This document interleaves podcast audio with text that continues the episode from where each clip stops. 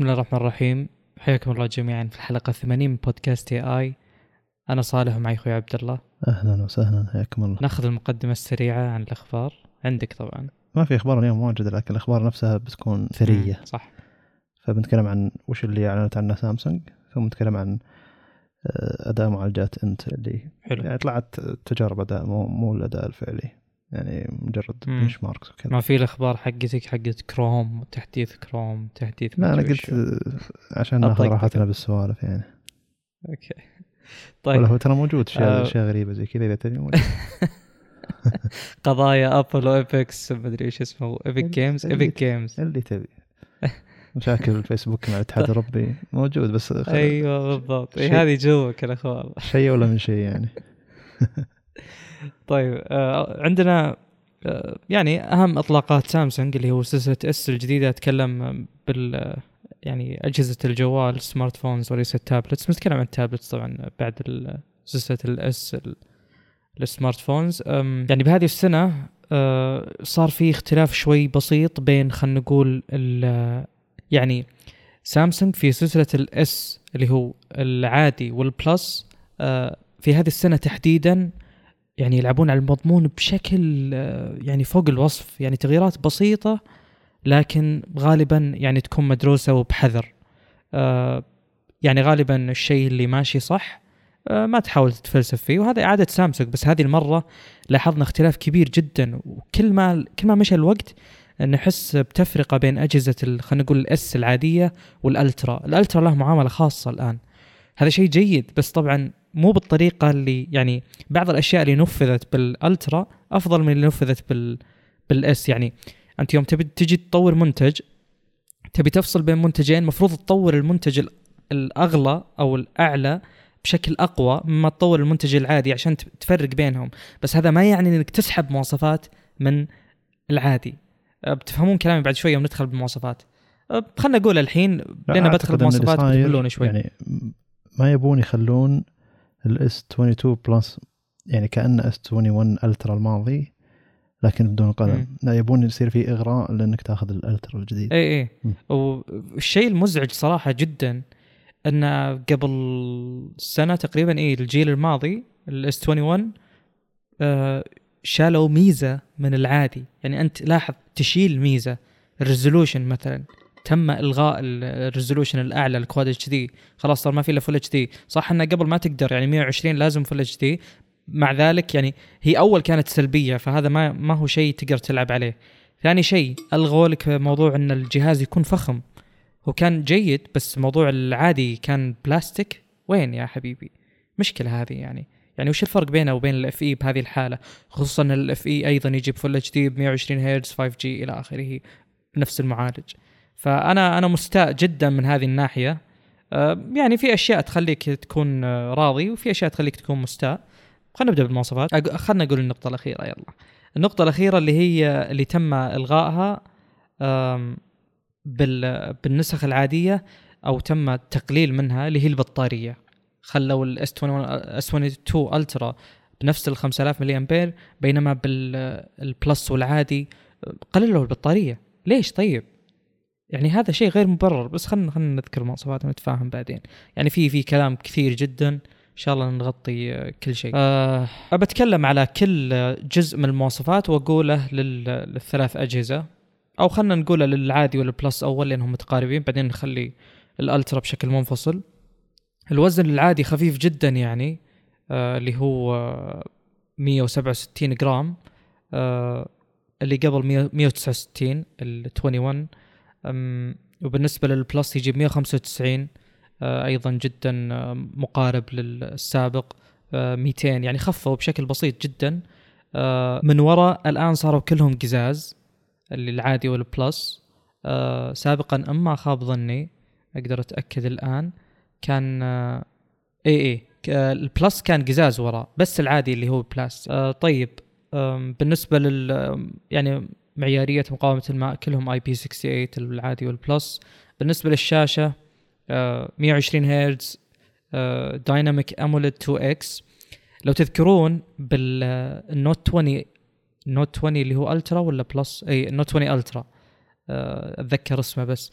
كان يجي ال Exynos يجي بتردد آه، يعني متغير variable refresh rate بس ما كان LTPO هنا موجودة نفس الحركة. هذه هذه ظاهر خاصة سامسونج ميزة بمعالجات سامسونج أو ميزة بكروت شاشة سامسونج أنا ما أدري شلون صراحة تم تنفيذها يعني هنا بس مقصدي إنه أقدر أشرح الفرق بين سم. LTPO وال variable مدري وش هذا اللي شيء اللي ما هو جديد المفروض مو مو- مسمى هو variable refresh rate بس هو variable refresh rate فهمت؟ إي بس. LTPO هي تقنية أكثر تطور من ناحية إنك إذا ما لمست الشاشة ولا في شيء معروض على الشاشة الشاشة تصير واحد هرتز بالثانية إذا كان في أي. شيء معروض على الشاشة يصير الهيرتز اللي معروض على الشاشة. قاعد تشوف فيديو 30 frame 24 frame يكون معروض على الشاشة. بينما ال variable refresh rate لا الظاهر إنه بحد أدنى 24 أو ظهر إلى 10 بالكثير ولا يروح يصعد وينزل بشكل متدرج يصعد بشكل خطوة واحدة مباشرة. فال variable refresh rate يعني لأن الميزة ما هي موجودة. ما هي بالشاشة نفسها يعني ما أدري شلون اشرحها بس يعني تكون إن أنت قاعد تستخدم الجهاز إذا حركت يصير 120 مباشرة إذا ما حركت ينزل إلى 10 إذا شفت محتوى يصعد إلى هذا بشكل مباشر ما هو بشكل مم. هذا. لكن مثلا LTPO سواء كان الأول أو الثاني على حسب سرعة تحريك الشاشة مثلا. يعني أنت سويت scroll سريع صار 120 ثم لما قاعد يبطأ ال scroll مثلا إلى أن يوصل إنه قاعد يتحرك شوي شوي ال refresh rate يصعد وينزل على حسب احتياجك بسرعة تحريك الشاشة عموما. فزي مم. كذا الفكرة إنه يكون هذا متدرج و...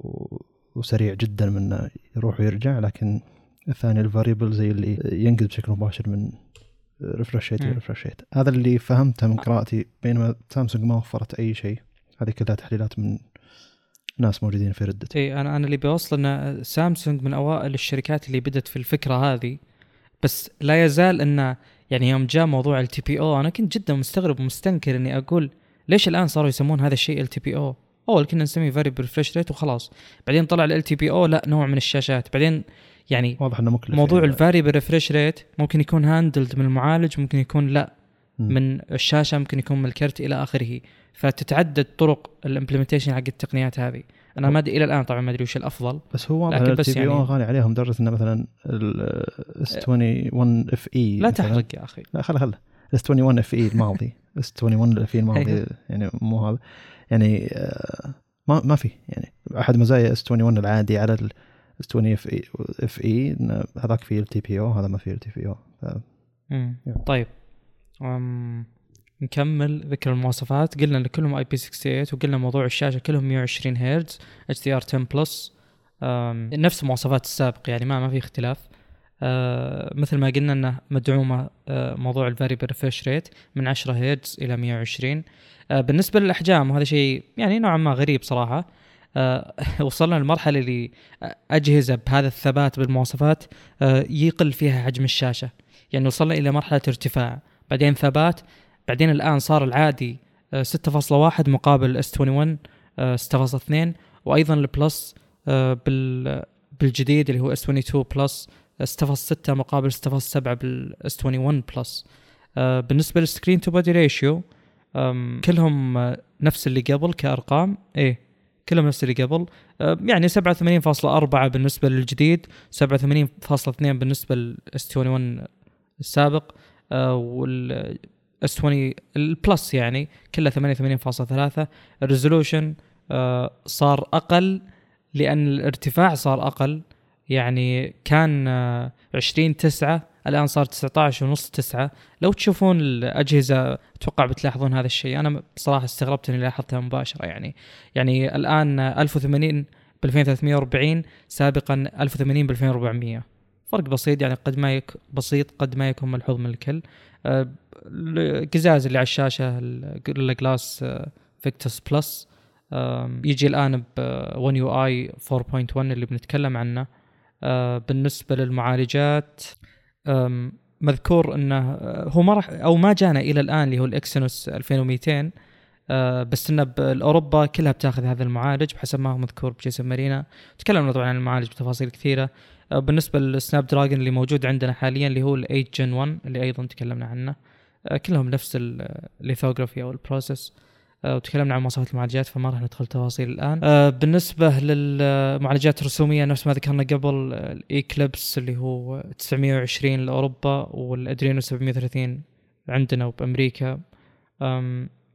بالنسبة للتخزين ما يعني ما تغير وأنا ما عندي مشكلة بهذه الناحية اللي هو عندك 128 8 أو 256 8 بس بتجينا المشكلة بال Ultra UFS 3.1 بالنسبة للكاميرات آه، على ما خبر إنه ما في أي اختلاف.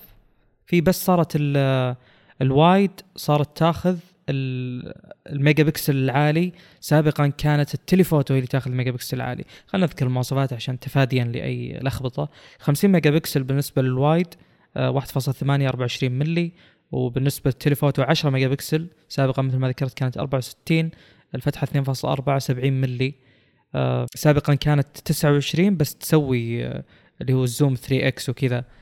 آه، ال ultrawide 12 ميجا بكسل وهذا شيء نوعا ما يخليني مستاء 2.2 آه، ليش يخليني مستاء؟ لأن خبر ذكرنا على موضوع OnePlus أنه يعطي أولوية كبيرة لل ultrawide وتطلع نتائج فعلا يعني جدا ممتازة.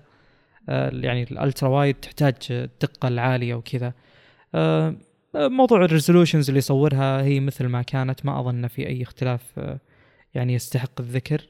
في ال super slow motion اللي هو 960 frame 720 p. الكاميرا الامامية كانت 12 ميجا بكسل 2.2 13 ملي الان 10 ميجا بكسل نفس الشيء 2.2 آم، stereo speakers نفسها jack طبعا ما هو موجود. وال fingerprint بحسب ما قرأت إنه نفسه بالضبط ما تغير لا حجما ولا استجابة.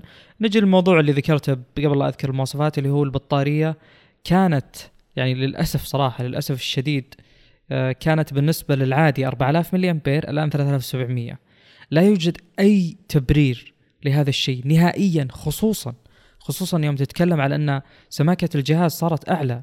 بجيب لكم الرقم بعد شوي بس أقصد انه آه، ليش ليش تقل البطارية؟ أنا ما أشوف في أي تبرير لأي جهاز ينزل جيل جديد منه ببطاريه أقل. تثبت البطارية ما راح نقول شيء بس موضوع أنه يقل مثل ما قل بال بال اللي هو الفولد مثلا. شيء يخليك جدا مستاء. ال البلس 4500 آه، كان 4800 فكلهم نزلوا تقريبا 3000 آه، 300 آه، ملي امبير معليش. آه، الآن بقول لكم على الموضوع اللي هو ال- الأبعاد. آه، سابقا العادي سابقا 7.9 ملي الآن 7.6 بس انه بروز الكاميرا يعني لو تشوف الجهاز فعليا على أرض الواقع بحسب ما شفت أنا بالمقاطع يحسسك إنه سميك بشكل كبير جدا. أنا ما أدري إذا هذه الأرقام دقيقة ولا لا لكن آه يعني تحس الجهاز boxy مثل ظاهر ال iPhone 12 يوم نزل ال 12 آه كان فعليا أسمك بس كانت البطاريات أكبر. الآن شيء أشوفه يعني مخالف لما لما اعتدنا عليه. بالنسبة للشحن طبعا لا يزال بنفس السوء 25 واط للعادي. وال Plus 45 آه، الشاحن ما يجي بالصندوق. بعض الأسواق مثل سوقنا والله أعلم إنه يتوفر بال bundle. آه، الألوان يجي Phantom Black بالنسبة للعادي خبر سابقا ما كان يجي وأقدر أتأكد الآن. إي سابقا ما ي- ما, كان يجي. يجي بكل الألوان إلا ال black. كلهم Phantom كتسمية بس إنه ما يجي ال black. آه، السعر 800 دولار العادي و1000 دولار ال Plus. آه، يعني يعني ما- في ما في محفز للأمانة لشراء الأجهزة هذه. طيب عندك تعليق ولا نتكلم عن ال Ultra؟ نتكلم عن. ال Ultra هو اللي يستحق الذكر هو اللي يستحق الإشادة يعني. أم، بنتكلم على المواصفات يعني مقارنة بالماضي.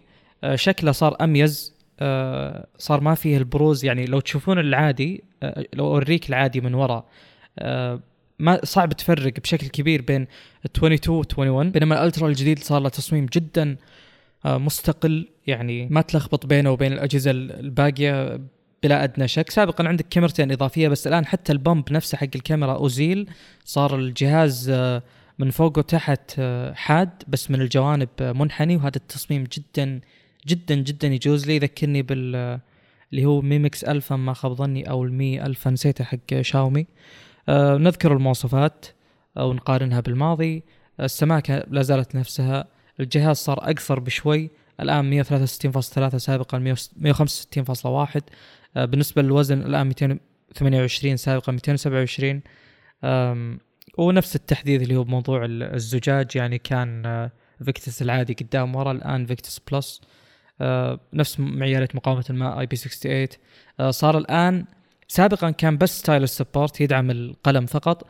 الآن لا صار built-in صار في يدعم ميزات الدعم اللي هو اللاسلكي إنه بلوتوث وانه تقدر تسوي gestures إلى آخره. وصار built-in بالجهاز نفسه آه مثل حركة ال Note بالضبط فنقدر نسميه Note يعني. آه وهذا شيء بالنسبة لي جدا ممتاز. شاشة 120 هرتز أكيد LTPO 1500 nits كان الآن 1750 والظاهر هذا أعلى رقم موجود حاليا. آه حجم الشاشه ما قل مثل الأجهزة الباقية كلها 6.8 آه الآن screen to body ratio ارتفع شوي والظاهر يعني السبب والله أعلم بسبب ال curvature يعني. الآن 90.2 سابقا 89.8 بالنسبة لل resolution نفس الوضع كان ال aspect ratio 20 9 الآن صار 19 ونص فبيقل شوي. آه 1440 ب 3088 سابقا 1140 3200 وكذلك طبعا ال PPI قل كان 515 صار 500 الآن. 1 يو اي 4.1 طبعا مثل التحديث الباقي. وموضوع المعالجات وتقسيمتهم نفس نفس السابق يعني آه، ما تغير شيء. آه، بالنسبة للموضوع اللي دايم أقوله وأنا مستاء جدا لا زال موجود لكن للأسف يعني أحس وصل يعني كأنه في قلة أدب في أنك سابقا كنت أنا مستاء من موضوع أنك تعطيني 128 جيجا على الألترا. هذا شيء غير مقبول يعني ابدا ابدا.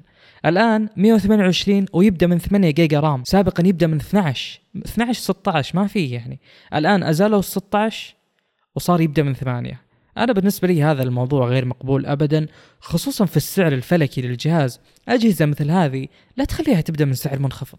خلها ب 1400 دولار وعطني مواصفات زي الناس. أما إنه يبدأ ب 128 8 أنا بالنسبة لي هذا الشيء غير مقبول نهائيا. أه الساعات يعني أه نذكرها 128 8 256 12 512 12 و1 تيرا 12 سابقا 128 12 256 12 512 12 و512 16 يعني ما كان يجي تيرا بس كان يجي برامات أعلى. الكاميرات آه، بحسب ما هو موجود بالمواصفات نفسها بذكرها بشكل سريع.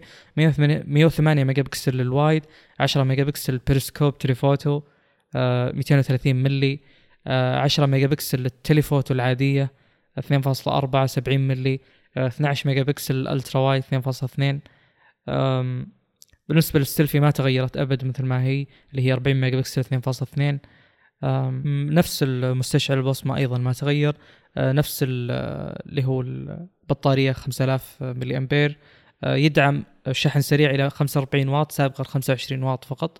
ما شاء الله يعني يعطيكم العافية. كأنها فرقت. وبالنسبة للسعر يبدأ من 1200 دولار. الألوان جدا مقاربة للسابق. phantom black white في ال burgundy اللي هو يجي كذا عنابي في green أخضر green gra... إيوه في جرافايت اللي هو رصاصي تقريبا.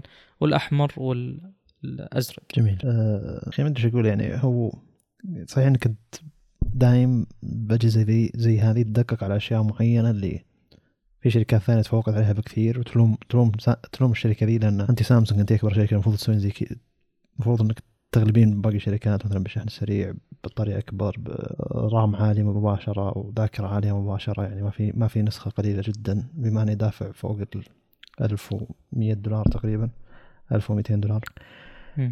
آه ف لكن لما تشوف السوق وتشوف إن من يقدر ينافس الشركة هذه أو من يقدر ينافس الجهاز هذا تحس إنه ما في فعليا.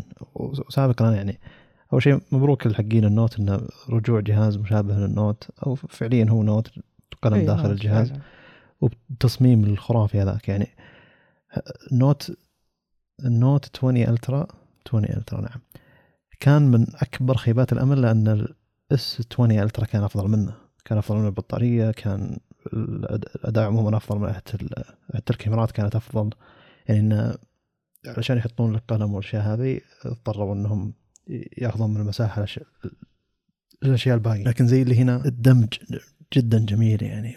وتحس إن الجهاز هذا أصلا من قوة ما إنه بيأكل السوق إنه ما أعتقد إنه بينقص سعره زي زي ال S21 Ultra ولا ال S20 Ultra سابقا يعني. خاصة أن معالج Snapdragon ما عاد فيه Note جاي بعده. الأجهزة الجاية هي ال Fold وال Fold الناس ما تهتم لها بذيك ذيك الدرجة. ما حد بيفكر إنه أو يا آخذ S21 Ultra ولا بنتظر إذا إلى ان يجي ال Fold. لا فئتين مختلفة جدا. لكن الشخص اللي كان ياخذ S20 Ultra ولا S10 Plus مثلا كان يفكر إنه أوه ليش ما أنتظر ال Note؟ لأنه بيكون نسخة معدلة من هالجهاز بيكون أفضل منها شوي. فتحس الحين اللي يحب فئة ال S ما عنده مشكلة بالجهاز هذا واللي يحب فئة ال Note ما عنده مشكلة بالجهاز هذا فتحس إنه هو جمع أكبر فئتين مبيعا بعالم سامسونج عموما. وأحس إنه أرضى الكل يعني بعيدا عن التصميم والعاطفة وهذا لأنه يعني قاعد يعطي اللي الناس اللي كانوا يحبون فئة ال S قلم إذا كانوا ودهم يجربونه قاعد يعطيهم كل المواصفات اللي كانوا يبونها سابقا. قاعد يعطي تصميم أفضل بطارية بطارية ممتازة وافضل أفضل ما أدري إذا كانت السابقه 5000 ملي امبير وقاعد يعطينا إحنا اللي في الشرق الأوسط وعموما آسيا يعني معالج Snapdragon مع إني والله إني خايف من الشيء هذا عموما خايف من إيش؟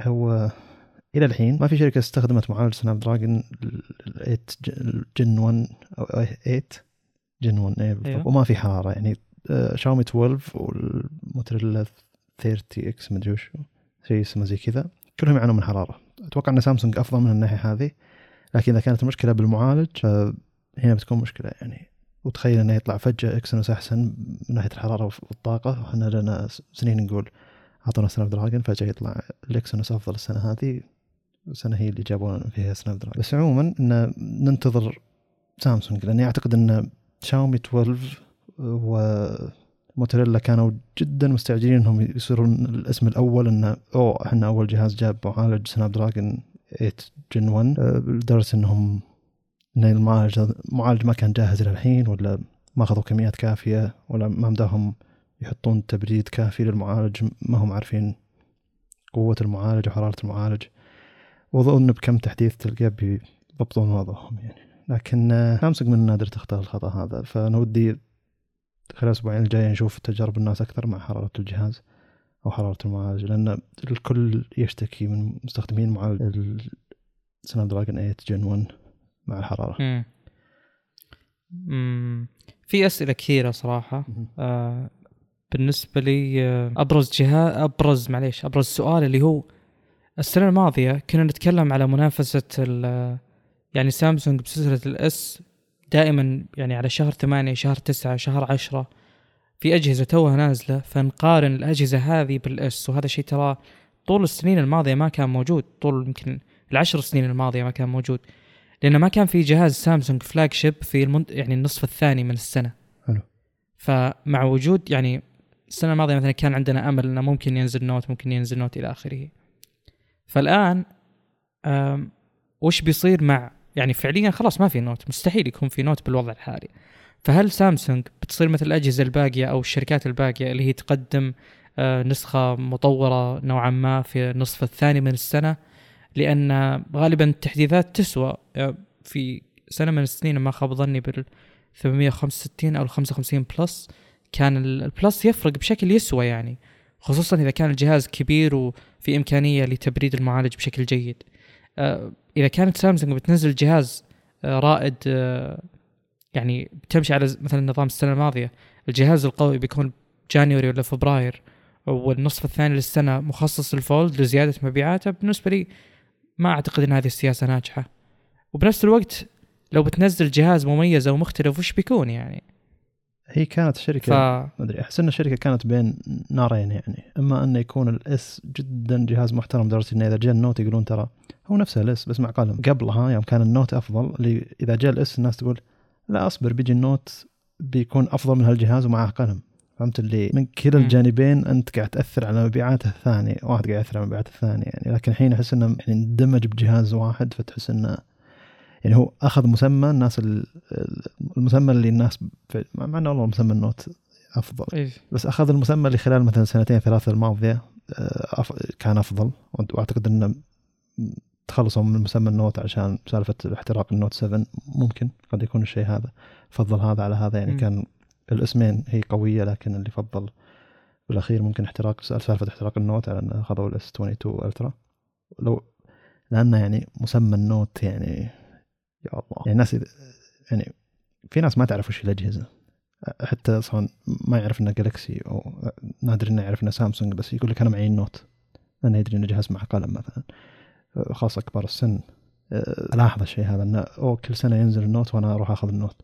فتحس إنه ما له علاقة هو بالتقنية لكن حاب تجربة الجهاز قاعد ياخذ الجهاز عشان هذا الشيء. أه ما أدري أنا أحس إن التجربة أفضل يعني عموما المبيعات بتكون أفضل وفئه ال Fold إذا تحسنت جدا نهاية السنة بتكون حركة جميلة إن فعليا الناس بتنقسم قسمين زي الماضي واحد ناس يحبون ال Note وناس يحبون ال S هنا نفس الفكرة ناس بيحبون ال S ناس بيحبون ال Fold. أه لكن لا ال Fold أحس إنه يحتاج عمر أطول عشان يكون فعليا قابل للناس استخدام قابل للاستخدام أكثر وأكثر. مع إن الفليب مبيعاته مخيفة. بس خلينا مبيعات الحين يعني. أول شيء الجهاز هذا من أجمل الأجهزة اللي موجودة بالسوق ومن أيام النوت 10 إلى الحين وأنا كل ما أشوف الجهاز ذاك أقول شلون هذاك الجهاز مر عليه سنتين ثلاثة؟ يعني ما يزال جهاز جميل وأعتقد ان عدم تغييرهم لأشياء كثيرة بس كذا خلفية الجهاز غيروا اشياء بسيطه لو تشوفها من من قدام تحس إنه Note 20 Ultra ولا S 10 Plus ما في ذاك الفرق. لكن يعني تحديثات أربع تحديثات لمدة أربع سنوات بطارية من أكبر البطاريات الموجودة بالسوق. كاميرا من افضل الكاميرات الموجودة بالسوق. البطارية ما وجود القلم ما اثر على البطاريه شاشة من افضل الشاشات الموجودة بالسوق. 5G يعني هو وش المشكلة اللي صايرة عموما السنوات الماضية؟ يقول لك في كل سنة تقريبا قاعد تقل مبيعات الهواتف عموما بمقدار 20 إلى 5 إلى 30% السبب هو جودة الأجهزة القديمة إنها صارت تكمل عمر أطول. فالشركات زي اللي شلون أخلي الناس يشترون جهاز جديد؟ إلا إني أخليه يفكر إنه ترى هذا الجهاز يبقى معك عمر طويل. فممكن هذا أسلوب تسويق جديد أكثر يعني. ركزوا على سالفة إنه ترى أربع سنوات تحديثات. أندرويد الجديد بيجيك خلال الأربع سنوات هذه والسنة الخامسة بيجيك تحديث أمني فقط. فأنت الجهاز هذا تكفى خذه بيقعد معك خمس سنوات يعني ما راح تحسف إنك دافع 4500 ريال على أو حتى 3500 ريال على ال S 22 العادي المهم إنه جزء كبير من التسويق الحين على إن الأجهزة هذه عمرها طويل فأنت لو تبي تشتري بيطول معك. صحيح إن جهازك الماضي مطول معك بناء على الاقتصاد العالمي كله إن مبيعات الأجهزة الذكية عموما قاعد تنقص. فأنا أشوفه شيء جميل ومبروك لأي شخص محب لل Note إن الجهاز هذا رجع. وأجزم يعني بلا ادنى شك ست شهور القادمة يعني. هذا الجهاز ما راح يقل سعره زي ما أجهزة سامسونج تقل سعر ما أعتقد. سياسة سامسونج يعني شوي مو الفكرة هنا. الف... غريبة يعني. الفكرة هي طلب. الطلب وتغيير السوق وترقب جهاز جديد. فبعد ست شهور ما في جهاز يترقب جديد فما زال الطلب موجود على الجهاز يعني. غير أزمة المعالجات. مع لو تشوفها واقعيا الحين يعني معطينك معاه سماعة ببلاش معطينك معاه شاحن مجاني معطينك معاه تغيير شاشة لمدة سنة إذا انكسرت مجاني. فكل الاشياء ذي تتجمع إلى 700 ريال. ودك تقول لهم خفضوا لي 700 ريال هذه الحين وخذوا الأشياء يعني السياسات بهذه الشركات ما تتغير بسرعة. لو نشوف وش كان يصير قبل وش كان وضع سامسونج والانتقادات الموجودة أعتقد أن الآن هو وصلنا لمرحلة جدا ممتازة. وهذه السنة يعني مع وجود ال S 22 Ultra أعتقد إن جدل وش أفضل جهاز بالسنة ما عاد هو موجود. وهذا شيء ترى ما, هو سهل ما كان يصير بالسنين الماضية. موضوع انك إنه يحصل لك الإكسينوس وما أدري وشو ترى كان شيء مزعج لنا جدا. كنا نستبعد سامسونج أحيانا كثيرة بسبب المشاكل الآن حتى مع تحسن إكسينوس أقصد إن الخيارات يعني كل واحد أحسن من الثاني. في استغلال نوعا ما مثل ما ذكرنا سابقا في نقطة اللي هو انه يبي لك تدفع شوي عشان تاخذ مواصفات زينة يعني أقل شيء أقل شيء عشان نقول بسم الله الرحمن الرحيم 256 12 بالنسبة لي يعني. آه لكن لكن لو استثنينا موضوع السعر ما ذكرناه فلا يوجد شك ابدا إن هذا الجهاز هو الأفضل الآن يعني. في ناس طبعا ما تحب إنك تبالغ بالتصريح وتقول إنه أفضل جهاز بالسنه من الآن. في ناس كثير قالوا إنه أفضل جهاز بالسنه من الان بس على الأقل الآن. واحد واحد يعني أغلب الشركات المنافسة قاعد تركز على الفئة المتوسطة أكثر قاعد تركز على الفئات إنه تحت 3000 ريال أعطيك جهاز محترم معالج محترم. لكن ما حد مفكر إنه تعال أنا أعطيك جهاز متكامل وفيه كل شيء.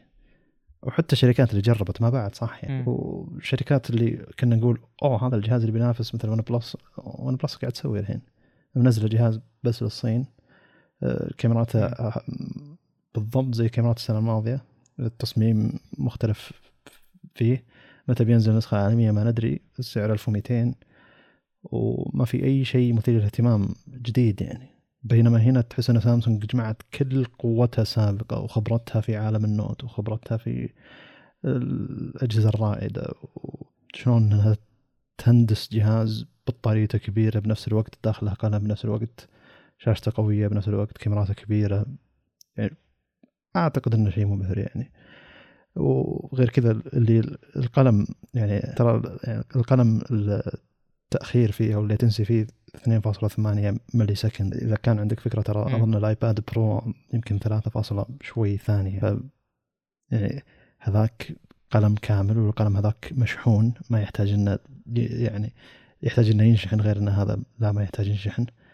وصلوا إلى درجة انه يكون تأخير في الكتابة مبهر إلى الدرجة هذه وأكثر من الأشخاص اللي يتكلموا عن تجربة القلم اللي يقول إن التجربة عموما من ناحية التأخير ما كأنك قاعد تكتب على شاشة كأنك قاعد تمشخ الشاشة. يعني لما تسوي كذا على الشاشة كأنك قاعد إيه. تمشخ الشاشة باللحظة هذه يعني من كثر ما في تأخير. يعني حتى لاينس أخذ صورة للشاشة ثم بدأ يكتب على الشاشة قاعد يقول إنه قاعد أشك إني أنا قاعد أجرح الشاشة ما اني قاعد أكتب خط على الشاشة من كثر ما أن لحظيا اللحظة اللي أرسم فيها الخط هي اللحظة اللي أنت قاعد تخليني أبي أشتري الجهاز ترى. إي لا إذا إذا تبيني ما أمدح ما أقدر أمدح سامسونج يعني. ترى ترى ال T Pro قلت يطول معي وكذا. لا شوف يعني أي شخص يحب اندرويد وسابقا يرى أن نظام سامسونج هو نظام ثقيل ومدري من الكلام الفاضي هذا اللي نسمع فيه من أيام ال S 2 إلى الحين اللي أظن مع ال S 6 أصلا راح الكلام هذا يعني. S 5 وقبل يمكن في المشاكل هذه فعليا. اللي ما في أفضل من هالجهاز. نظام أفضل نظام واجهة موجودة بالسوق ولا أتوقع أحد يقدر يناقش. السرعة خرافية وما ما في شيء اسمه معليش يعني خليك خليك من جوجل مثلا أندرويد خام والكلام هذا السابق إنه أوه ما في شيء يثقل عن النظام. الحين عندنا معالجات ورامات وسرعه ذاكرة اللي تقول ثقل عن النظام. يلا عطني اللي أبيه. اللي وين أعطيك اداء وين ما تبي يعني. واجهة سامسونج من أسرع الواجهات الموجودة في السوق يعني. فالكلام الفاضي اللي أوه سامسونج واجهتها تثقل على النظام خلاص يعني كافي. يعني الاستقرار الموجود عند أجهزة سامسونج هو أفضل بكثير من أي أجهزة ثانية وهذا لاحظناه بالبكسل الماضي يعني أوه أندرويد خام أندرويد خام اخذتها إن الجهاز يعلق على 60 frame ولا يطفى عليك بشكل مفاجئ ولا البصمة ما تشتغل وين الاستقرار؟ ليش نظام خام طيب؟ ليش الجهاز فاضي ما في أي مزايا يعني أندرويد يسمح بالشيء هذا ليش ما تعطيني؟ ولا عشان إن الكلام تحول الكلام إلى نص في معالج جوجل أفضل. من يستخدم هذا باللغة العربية مثلا؟ ولا إن جوجل يعرف الأغنية المشغلة قبل لا تشوفها؟ يعني هذا دليل إن الجهاز قاعد يسمع 24 ساعة مو دليل انه في شيء ذكي قاعد يسويه الجهاز. فالمقصد انه هي أشياء أظنها رواسب من خمس ست سنين قبل قاعد تأثر على ناس إلى الحين يعني. بينما الواقع لا. صحيح اتفق خصوصا مع غلو أسعار الأجهزة آه، صارت الناس ما يعني زي أنا مثلا يعني موضوع اني ادفع 5000 ريال على جهاز شيء مبالغ فيه جدا. فما ما يعني الرواسب اللي قلت عنها اللي موجودة سابقا يعني إمكانية إنها تنشال تضعف مع الوقت. يعني تحدي ما أدري المفروض اني يحل سامسونج ولا تعال أنت عندك شاشة سامسونج. أيوه. يعني سامسونج wireless DeX وانت إيه عندي شاشة سامسونج عندي لا مليون منتج سامسونج لا لا وانت قاعد على ال PC وعلى بعد ثلاث أمتار من الشاشة تقدر تشغل جهازك على الشاشة تتحكم باي شيء تبي تعرضه بدل ما تشوفه على الجوال م. أو بدل ما تستخدم نظام Tizen حق الشاشة المهم إيه، هذا غير يعني سامسونج DeX هذا عالم لحاله يعني أعرف أشخاص يعني عندهم شاشات غبية قديمة شك. قاعد يستخدمون أجهزة سامسونج عشان يحولون الشاشه لشاشة ذكية يعني. فاعتقد لو بنتكلم ما نقدر نخلص عن مزايا النظام الموجوده يعني. وبعد شوي بجي أتكلم عن One UI 4.1 يعني بشكل أكبر وأكثر. لأن هذا الجهاز هو الجهاز ممكن تدفع عليه 5000 ريال لأن أضمن لك انه خمس سنين جاية ما راح تفكر تغير الجهاز هذا. لو ينزل Note جاي S جاي مدري إيش أشياء كثيرة بتجي. ما أتوقع إن أحد يفكر يغير الجهاز هذا يعني. مستخدم من Note 20 Ultra ممكن يغير عشان البطارية ضعف الكاميرات ممكن. آه، مستخدم من Note 10 Plus مثلا الماضي ممكن يغير عشان الجهاز مر عليه سنتين ثلاثة أو ممكن عشان ضعف البطارية ممكن يكون في حرارة بمعالج سامسونج السابق مثلا أو ضعف بالبطارية. لكن هنا أنت يعني زي اللي تقول ما في شيء. وأنا متحمس أشوف Snapdragon 8 Gen 1 وش صار الطاقة حقته. يعني هل فعليا انكم أنتم نقصتوا ال S 22 العادي وال Plus إنه نقص حجم البطارية لأن المعالج بيعوض بدل البطارية أو شيء زي كذا. إذا فعليا عوض فهو معالج خرافي. المعالج على الورق بيعوض من ناحية الأداء مقابل استهلاك الطاقة بما أنه 4 نانومتر من, الكلام هذا لأن ما يزال انه أنت نفس الحجم ليش تروح تغير حجم البطارية؟ لكن أظن كل هذه إغراءات إنك يا رجال زود 500 600 ريال أو 200 دولار 300 دولار عشان تاخذ أفضل جهاز موجود بالسوق. أه بس هو فتنة. وين ما راح أشوفه إنه بقول إنه يعني الشخص اللي اختار الجهاز هذا هو اختار بعناية يعني. مع إنه مرات مو بشرط إن الشخص دخل قال عطني أفضل جهاز سامسونج ومشى. لأنه ما يزال في عنصر لفت انتباه. يعني بالجامعة إلى الحين لما أشوف واحد مع Note 20 Ultra أو Note 10 Plus مثلا. في عنصر لفت انتباه. وحتى إذا استخدم القلم في عنصر لفت, لفت انتباه. تحس إنه هو أحدث منك مع انك مع إن جهازك أجدد منه يعني ف تحس إنه مستخدم جميع الأشياء اللي يوفرها له النظام مستفيد من كل إمكانيات الجهاز. وأنت قاعد تستخدم واتساب وتويتر. بينما المفروض الجهاز يقدم شيء أكثر من كذا. أنت دافع عليه كثير. قاعد تستخدمه وقت كثير باليوم نفسه. هل في سلبية واحدة ال 22 Ultra أنا قاعد أفكر يعني. وصلنا للوقت الآن ماني شايف أي سلبية. ولا واللي موجود بالسوق بحثت قبل شوي آه ما فيه 8 جيجا RAM. اي لا لا. يبدأ من 12 إذا رحت المتاجر الكبيره اي لكن تلقى متاجر إلكترونية آه، موجود فيها نسخة 8 آه، بس عموما ال bundles الموجودة في البداية تعتبر حلوة لكن إذا عندك استعداد تنطر شهرين تنتظر شهرين ثلاثة ممكن ينقص 500 ريال هذه اللي مع ال bundles ويصير ما يعطونك معها شيء يلا 4500 تستاهلون بس وين؟ لأنه فعليا ما في سلبية والله. شوف ولا عندك قلم. شوف السلبية واو. السلبية مقارنة بوش سامسونج ممكن تقدر تسوي؟ إيه. لكن السلبية مقارنة بوش موجود بالسوق؟ آه هنا خلاص نوقف يعني. بس بس لأن مرات درجة حبك للشركة تقول إن الشركة تخيب أملك من ناحية إنها كانت تقدر تسوي شيء أفضل. بينما إحنا ما نفكر مثل الشركة اللي هي تقول بخلي شيء المستقبل بخلي جهاز أفضل. وش وش الشيء الأفضل؟ معليش. وش الشيء اللي ممكن يكون أفضل؟ يعني علمني. شيء واحد. أه، صدق والله شيء واحد. الشحن يوصل إلى 120 واط. صح إيه الشحن سلبية. أه، إلى الحين شحن 60 على الأقل. أنا هذه صح. مع انتظار أسبوع أسبوعين جاية ممكن يفكون ال embargo الثاني حق المراجعات حقت الأجهزة. ودي أشوف الأداء والبطارية وحرارة الجهاز. إذا كانت هذه الثلاث أشياء ممتازة وإذا كان البطارية أفضل من ال S 21 Ultra الماضي الجهاز ما ينخاف منه. أه، والشحن يا رجال شحن لاسلكي عندك يعني. حط جنب السرير شحن لاسلكي أبطأ شحن لاسلكي موجود بالسوق.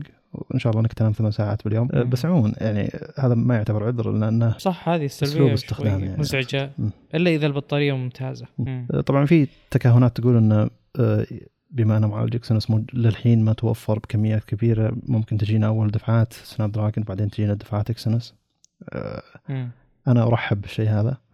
ودي أشوف التجربة بين الجهازين. أه ما عندي ما عندي مشكلة أشوف معالج Exynos الجديد. أه بالسوق وش يقدر يسوي. ودي أشوف المراجعات للكل. ودي في كمية حماس خلال الشهر هذا شيئين واحد منهم صار بنتكلم عنه بآخر الحلقة اللي هو اداء معالجات Intel والشيء الثاني انه وش ممكن نقدر نسويه مع المعالج الجديد حق Snapdragon علشان نقدر نحافظ على البطاريه بشكل أفضل؟ لأن واضح إن الايفون 13 الماضي 13 بكل انواعه عموما تفوق البطارية على 12 بشكل كبير ومرعب. وما أظن بس عشان حجم البطارية نفسها حجم البطارية زاد 10 إلى 20% بالكثير لكن واضح إن المعالج أثر بشكل كبير على البطارية. فأنا حتى هنا مثلا ما زادت ما زاد حجم البطارية شيء لكن ورني وش كنت تقدر تسوي بالمعالج إذا كان 4 نانو ولا يقدر يوفر بطارية أكثر. ففي في عندي حماس من الناحية جميل. طيب شكلنا بنروح للتاب الآن. أه ولا؟ أحس إنه ما ودي أوقف أه. والله شوف يعني لا لا شوف أنا متأكد ان ما راح نوقف كلام في الحلقات الجاية. فطالما ان بنرجع له بعد التجارب بعد الأداء يعني اللي يطلع كل ما بالجهاز الأداء الفعلي غير الورق. أعتقد انه يعني ممكن تغير معنا أشياء كثيرة. ترى مجرد إني أقول لك إنه والله الجهاز آه، آه، وأنت تصور بيسخن ولا بتعلق الكاميرا ولا بيصير له أي شيء معين ترى ممكن خلاص يصرف النظر عن الجهاز كليا إذا جاك شيء من السلبيات الديل بريكر هذه. أيوة. أو إن القلم يعلق أو أي مشاكل جت أجهزة البكسل عموما يعني نفسها بعد. لا البكسل إحنا عارفين ليش جت بس م. مثلا أذكر ال S 20 ال S 20 Ultra كان في سلبيات قاتلة يعني. صعب. ما ما تقدر تاخذ جهاز. ال focus في الكاميرا واشياء زي كذا. اي اي يا أخي ذاك الجهاز تصميمه. أنا معليش يعني. شوف انه قبيح آه الزوايا. يوه. يا أخي ما في مثل زوايا ال Note. يعني أنا قاعد أشوف الجهاز قدامي. والله إنه سيء تصميمه جدا. مو حلو أذكر إن ذاك الوقت. فذاك الجهاز مثلا ما كان يستحق بس موضوع إنه ينزل لي إي بس هذاك الجهاز, الجهاز كان افضل مواصفات موجودة ذيك السنة يعني. لا لا. إحنا نتكلم على يوزابيلتي استخدام. ذاك الجهاز بدون قلم طبعا بدون شيء. يعني أنا أنا مقصدي إنه هناك كان ارتفاع السعر غير مبرر. الآن بنفس السعر جاك جهاز أحسن بكثير بكثير بنفس السعر. فهذا التغيير اللي مرحب فيه. يعني ممكن السنة الجاية وهذا شيء معتاد ونلاحظه كل السنين تطور الأجهزة غالبا يكون يعني incremental يعني تطور تدريجي. فنوصل لمرحلة الجهاز ما يتطور كثير بس تجي السنة حقت زيادة السعر اللي غالبا تصير كل ثلاث سنين كل ثلاث سنين تقريبا أربع سنين. يعني قبل لا ينزل ال Ultra قبل ال S 20 سلسلة ال S20 ما كان في هذه الأسعار. اللي هو فوق يبدأ من فوق ألف دولار. فممكن السنة الجاية تجينا نفس الحركه مع اني نوعا ما أستبعد الآن. لكن أقصد إنه أحيانا تجيك رفعة السعر المبالغ فيها بينما التطوير ما يستحق. وأحيانا يبقى السعر مثله ويجيك الجهاز الأكمل مثل ال S22 Ultra اللي أتوقع ما يعني ما في جدال فيه بشكل كبير. امم فهذا اللي بيوصلنا الآن وصلنا لمرحلة أعلى من الكمال. يعني أنا والله توقعت هذا الشيء من السنة الماضية اللي هو فكرة انه مثلا الاس 21 ألترا آه، وفكرة القلم اللي يجي مستقل تشتري كفر عشانه بنصنفها من أسوأ الابتكارات في آخر خمس سنين بالراحة يعني. م. كيف بستخدم ذاك القلم مثلا؟ وهو مجرد من المواصفات وأشتريه بشكل مستقل ولا له مكان. وش يعني؟ وش السالفة يا شباب؟ حلو. بينما الآن wow!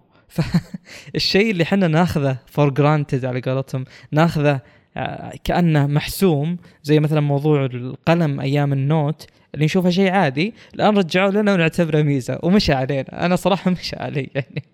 أكيد. يعني إنك تحط القلم بالجهاز الآن صار ميزة. والله مشكلة مشكلة اللعب بالعقول هذا. لا هو لما لما شركة عندها شيء ما حد يقدر ينافسها فيه وتحرمك منه سنة ثم تراجع السنة اللي بعدها. كم من بيتكلم يعني. طبيعي. تقول wow حلو يعني.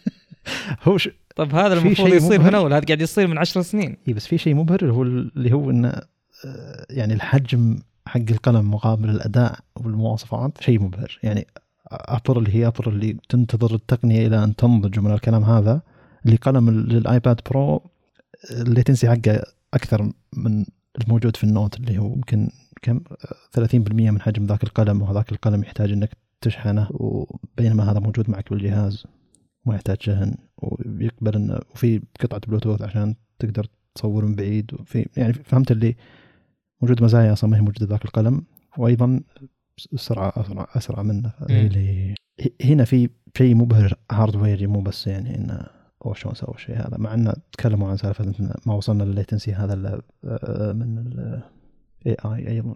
يعني استخدموا عنصر ذكاء اصطناعي. بالوصول طيب. للتقنية هذه. ندخل خلاص ندخل ال Tab لأن أكيد الحلقة الجاية يعني بنسبة كبيرة جدا بنرجع لل للحديث عن ال S22 Ultra تحديدا يعني وتجاربه الفعلية. لأن صراحة مثل ما قلنا بدايه الحلقة ال S22 ال Plus معليش يعني ما في. وش المغري؟ وش المغري إني آخذه؟ حلو.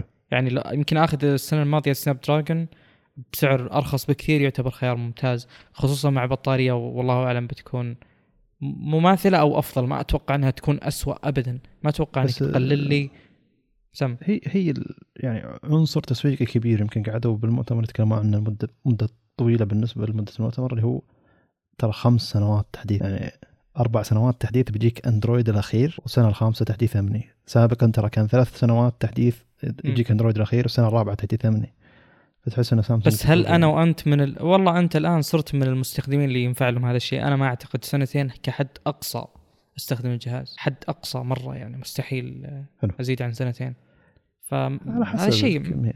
على حسب استقرار الجهاز معك يعني. لا، وش تنزل ميزة يعني أول ما جت ميزة البصمة إنها صارت على الشاشة حلو. قبل لا ينتشر ترند إنها تكون جانبية كانت خلفية بعدين جت على الشاشة أنا صراحة الخلفية أشوفها سيئة جدا ما أحبها هذا. ال- أظن فلازم أغير جهازي. السنوات اللي كنا نغير فيها اجهزتنا بشكل سريع كان في. شيء يستاهل سريع. بالضبط 120 هرتز مثلا 90 لا هرتز خليك خليك من. هذه. مثلا الفرق بين ال S7 وال S8 آه، اللي جذري. إي اللي يوم تحولوا الشيء هذا. الفرق بين ال S5 طب وال S9 وال S6 مثلا. لا لا اللي سنتين وضع طبيعي سنة الثالثة الجهاز مستحيل ما تفكر فيه. سنتين وضع طبيعي. سنة الثالثه الجهاز ما مستحيل ما تفكر فيه زي كذا. بينما الحين أنت تحس إنه خلاص استغلال استغلال مساحة الشاشة البصمة موجودة الهيرس العالي موجود speaker ين اللي ما تقدر تفكر تقول طيب وش الناقص بالجهاز هذا؟ مع إن أول كنا ما نعتبر إن الجهاز قبل سنتين أو ثلاثة ما كنا نقول إن أي جهاز تحت ال 120 أي جهاز 60 فريم هذه ما تعتبر ما يعتبر عيب لكن الحين يعتبر عيب. فممكن السنوات الجاية تنزل تقنيات نعتبر إنها من المعيب إنها تكون ما هي موجودة بجهاز فلاج شيب خلال السنوات الجاية يعني. التقنية بتتطور إلى درجة هذه لكن أقصد إنه تسارع التقنية خلال أول خمس سنوات من تعلق الناس بالأجهزة الذكية عموما والهبه الكبيرة في وسائل التواصل الاجتماعي وسائل التواصل بعد وسائل التواصل اللي مره تهمك الكاميرا لأن كل الناس قاعد يصورون إنستغرام الحين مرة يهمك المدري وشو لأن كل الناس مع إنه إلى الحين الناس يصورون أقصد. بس أعتقد إن تطور ذاك الوقت كان مخيف أكثر. الفرق بين ال S2 وال S3 مرعب الفرق بين ال S3 وال S4 مرعب. ال S4 وال S5 مو مرة ال S5 وال S6 مرعب جدا ال S7 وال S8 مرعب اللي مستحيل ما تفكر بينهم. لكن الحين مثلا من أيام ال S9 إلى الحين تحس إنه اللي بس بطارية زيادة حجم شاشة أكبر بطارية زيادة حجم شاشة أكبر كاميرا أحسن زي كذا. مم. فممكن عشان كذا الناس ما قاعد تحاول تغير كثير يعني. مم، أنا مثل ما قلت صراحة بالمقطع حق ال 11T Pro لو جت ميزه م- يعني قد تكون الميزة القادمة اللي هي مثلا الكاميرا اللي تحت الشاشة قد تكون مع إني أستبعد صراحة بس يعني في ميزات زي ال refresh rate العالي زي آه، البطاريات يوم جت لها القفزة اللي صارت 4000 ولا شيء صار مفروض إن كل جهاز تشتريه يكون حول 5000 حول يعني مو بلازم 5000 حكم. آه، بهذا الوقت اللي غالبا يعني تضطر تغير الجهاز. أنا مثلا اللي خلاني أغير كي 20 برو رغم إنه كان من أفضل الأجهزة اللي أستخدمها بالراحة. بطارية ممتازة حجم ممتاز شاشة حلوة بس مشكلته إنه ما هو يعني 60 هرتز لو إنه 90 كان صبرت عليه. هذا كمثال. Note 8 لاحظ إنه من أفضل. لا ال Note 8 جيد بس البطارية سيئة. تتكلم مم. على ال K20 Pro من أفضل الأجهزة اللي استخدمتها فعليا. خلاني أترك ال Note 8 وكلهم 60 هرتز. لاحظ. ما في فرق جذري بينهم نقدر نقول. ف يعني أقصد إن غالبا تغيير الأجهزة لميزه قاتلة. أنت صراحة شلون صابر على ال ون بلس 70 أنا ما أعرف بس يعني الله يهنيك. أعطني شيء مو موجود؟ بالجهاز هذا. شيء موجود البطارية أول رقم فيها ثلاثة. طيب شو المشكلة يعني؟ ما لا والله مشكلة المشاكل. أنا ما أقدر أستخدم الجهاز. لا استخ- استخدامي مرة بسيط. الشحن كم؟ جوال. 6 يعني. واط أو هو 35 الظاهر واط ولا؟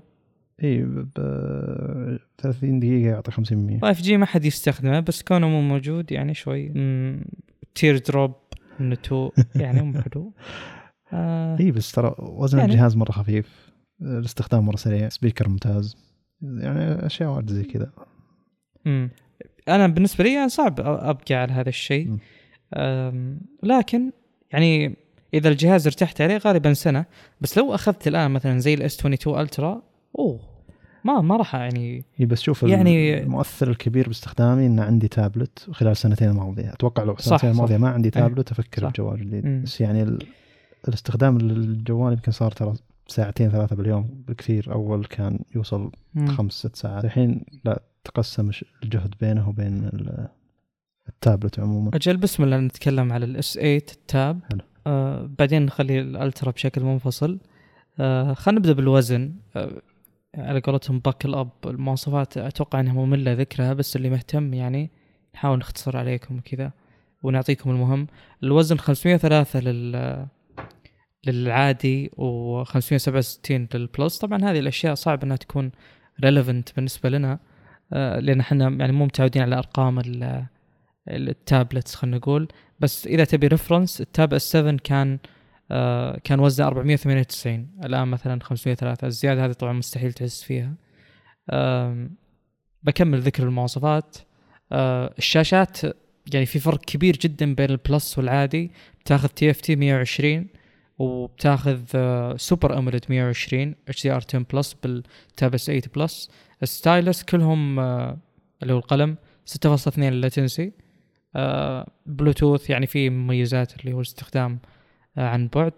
آه، بالنسبة لل resolution حق العادي 1600 ب 2560 آه، بينما ال resolution لل- لل Plus اللي هو 1752 ب 2800 فأعلى بكثير.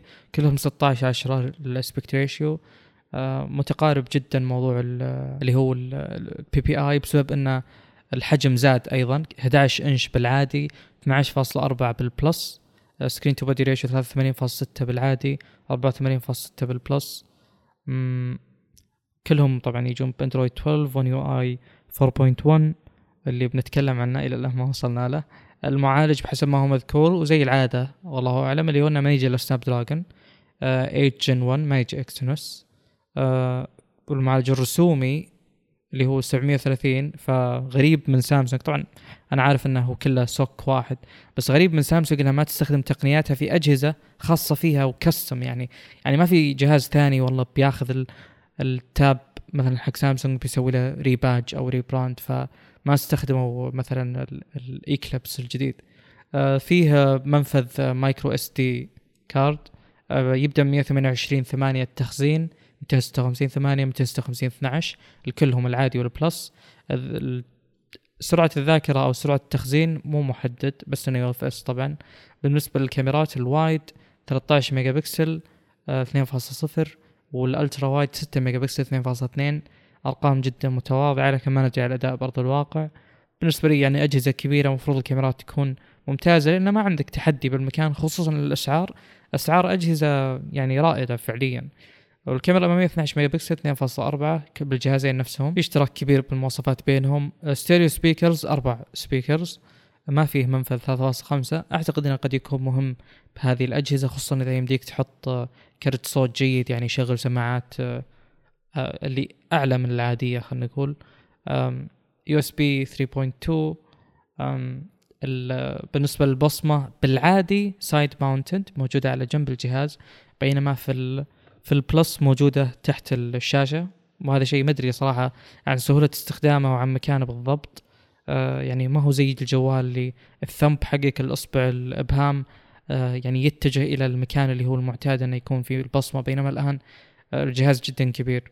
آه فيه wireless طبعا DeX البطارية للعادي 8000 لل Plus 10090 وأتوقع إن الرقم هذا جدا جدا هائل يعني. الشحن كلهم شحن سريع 45 واط وهذا شيء مستنكر لأن ال Tab S 8 العادي إذا يدعم 45 ليش ما يصير ال S 22 يدعم ال 45 يشحن من 0 ل 100 في آه 80 دقيقة للعادي 82 دقيقة لل Plus كلهم نفس سرعة الشحن. آم، بالنسبة للسعر آه، ظاهر ما في سعر عالمي ما خاب ظني في سعر أوروبي 750 يورو. آه، للعادي 950 لل Plus. تقريبا آه، نفسها زياده بذكر- 50 د- 50 دولار. يعني يعني- 800 900 800 ألف زي ال S 22 وال S 22 Plus أيوه 1200 لل Ultra. لا أنت تحرق كذا. يلا بذكر ال Ultra. آه وزنه طبعا أثقل بكثير. ما كان في Ultra سابق فما في شيء نقارن فيه لكن نذكر مواصفاتها مقابل آه اللي هو ال Tab S 8 Plus طيب. آه الحجم أكبر آه، أو تحديدا خلينا نقول بالذات الطول أكثر بكثير 326 ملي مقابل 285 لل Plus. أنا بقارنه بال Plus أكثر شيء. حج... آه، وزنه 726 مقابل 567 لل Plus. القلم stylus اللي هو 2.8 millisecond latency حقته مثل اللي موجود بال Ultra ال S 22 Ultra. آه وطبعا يدعم بلوتوث والأشياء هذه. الشاشة super AMOLED 120 هرتز HDR 10 plus مو مذكور موضوع LTPO لكني أعتقد إنه يدعم LTPO الحجم 14.6 بالنسبة للشاشة. والله صراحة المواصفات ممتازة يعني. آه ال screen to ratio 90 آه الجهاز فيه نتوء بسيط جدا. أبى أقول شيء. أنا أتوقع ان الكثير بيفهمه غلط. بس للأمانة أنا أنا مو يعني قول إني متعصب سامسونج قول لي اللي تبي. أنا ما أستخدم يعني جهاز سامسونج من ال Note 8 شوف كم له هذا الموضوع. ولا مستعد أشتري ولا شيء إلا الشيء اللي ما له بديل مثلا زي ال Odyssey G9 يعني مو مشكلة أدفع هذا السعر على شاشة تعتبر مميزة أو QLED رغم إنه في شركات ثانية تسوي rebadging للشاشة وتبيعها زي TCL مثلا. لكن هذا من أفضل النتوءات اللي شفتها صراحة بالشاشات. صح إنه سيء إنه موجود النتوء لكن شكله على الأقل لطيف يعني. وطبعا موجود. والجهاز landscape مو بورتري يعني بالمقابل أنا هذا خبر حصري. أنا الآن عندي آه، MacBook Pro 16 إنش اللي فيه النتوء الكبير جدا. طبعا ما شريت الجهاز ومستحيل أشتريه بس إنه عندي حاليا أستخدمه للعمل. آه اسمع يا ما حد جماعة، يقدر يقول ال- الحين ترى نكره ابل يعني الجهازين المسجل عليه البودكاست هذه جهازات جه أجهزة Mac فلا أحد يقول أوه أنتم تكرهون ابل إيه متعصبين. أنا أنا ما كان لي خيار بس عموما عموما. آه النتوء حق ال- ال MacBook هو 16 إنش ترى التابلت 14.6 ما هو بعيد منه. حتى اللابتوب ال 14 يعني هذه شاشة أكبر. يا جماعة النتوء بشع حق الجهاز. صح إنه في أغلب الأحوال بما إن الشاشة 16 10 م- آه، بيكون بال اللي هو خلينا نقول وشو البار العلوي فأنت ما ال top bar ايا كان اسمه فأنت ما راح تلحظه. أنا الحين قاعد أحوس بالجهاز أخبي الماوس اللي ال cursor ورا ال- النتوء من من كبره وبشاعته يعني. بينما في ال في ال S22 آه، أو معليش ال Tab S8 Ultra والله يعني من أفضل النتوءات فعليا. حجمها صغير زوايا نوعا ما حادة. يعني إذا اضطريت خل على الأقل شكله نتوء زين. عموما ما راح أستغرق بس طبعا في الت- على ال Mac ترى في تطبيق اسمه TopNotch ما يهمني ما يهمني. على ال Mac يا حبيبي. يخلي ال- الشريط العلوي أسود على طول أو يخليه ظاهر على طول. فبالتالي هو صراحة ما النتوء يبين يكون ما هو. موجود يعني. شوف أول ما أخذت الجهاز الخلفية الأساسية بصعوبة تشوف النتوء تمام. جيت حطيت خلفية النتوء واضح عشان أشوفه دائما. لحظة خليني يعني أنا حاط خلفية الآن البنفسجيه ذيك النتوء من أوضح ما يكون. خلني أشوفه دائما عشان اكرهه أكثر بينما في ال في. التابس 8 حلو. مم. ال- الألترا مرة جميل شكله حتى رسالتك. الموقع الموقع صراحة طريقته ذكية المط- المطور صراحة ذكي وحركة بسيطة يعني بالموقع حاط لك سويتش يعني إنه شوف الحين ال- ال Mac من فوق وإذا فعلت إيش بيصير الت- فاهم. التصميم جميل بس ال bezels تحسها كبيره بذاك الوقت اي بس هو على أساس إنه ترى ال Mac فيه شريط علوي بس تظل okay. قبيحة يعني مع-. الشاشة كاملة. آه، طيب نكمل ذيك المواصفات أجل آه ذكرنا موضوع الشاشة آه بس ما ذكرنا ال resolution 1848 ب 2960 يعتبر resolution جيد أكثر من الموجود سابقا. آه 16 10 ال aspect ratio 240 ال PPI مقابل 266 في ال Plus آه Gorilla Glass 5 وهذا شيء غريب صراحة. أنا ما أدري عن دقة GSMArena بس ليش ما يكون Victus أو Victus Plus الحجم على كل كبير، حال. حجم كبير. okay. مم. آه المعالج ذكرناه اللي هو ال 8 Gen 1 نفسه لا وجود لل Exynos يدعم تخزين خارجي. التخزين آه، الداخلي نفسه يبدأ من 128 8 آه، لكنه يوصل إلى 512 16 16 giga RAM ما راح تحصل عليها إلا في ال 512 و12 giga RAM تحصل عليها في ال 256 و 512 فقط. فتقريبا لكل سعه يعني رامات محددة.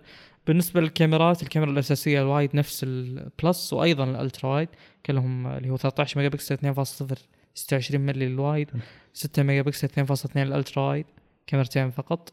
بالنسبة للكاميرا الأمامية عندك ثنتين وليست واحدة مثل ال S8 Plus 12 megapixel لل wide 2.2 26 ملي وعندك ultra wide كاميرتين جنب بعض اللي هي 12 ميجا بكسل 2.420 آه، اللي هي ال- آه، الزاوية.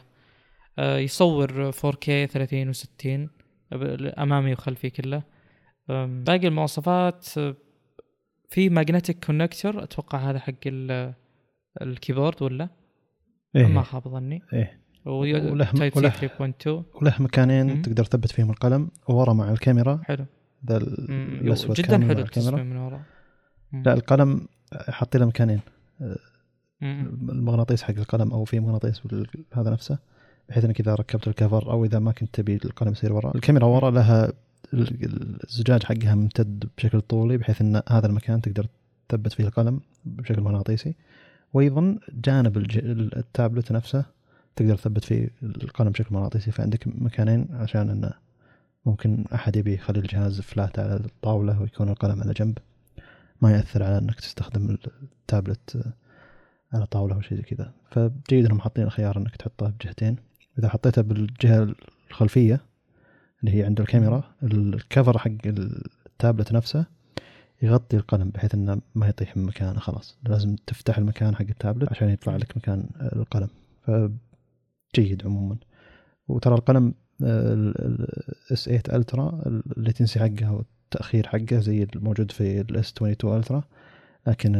ال S10 ال S8 Plus وال S8 العادي الأقلام اللي معهم تجي ب latency. اعلى تقريبا 6.8 أو 6. اي ذكرت هذا. الشيء إي نعم مم. الاستفاضة اثنين مم. طيب آه، خلصنا موضوع الكاميرات الأمامية ال speakers نفسها أربع speakers تدعم ستيريو آه، وأيضا موضوع اللي هو البصمة تجي تحت الشاشة البطارية 11200 ال Plus 10090 آه، الشحن السريع وهذا شيء يعني هذا دائما أذكره أنا. آه، اللي هو أن الشحن السريع 45 واط ولا 100 واط ولا 60 واط أيا كان.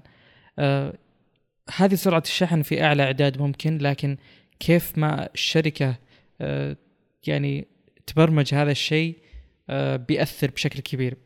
كمثال واقعي بحسب ما هو معلن بطارية الأس 8 بلس مثل ما ذكرت 10090 الشحن السريع 45 واط من 0 ل 100 ب 82 دقيقة تمام؟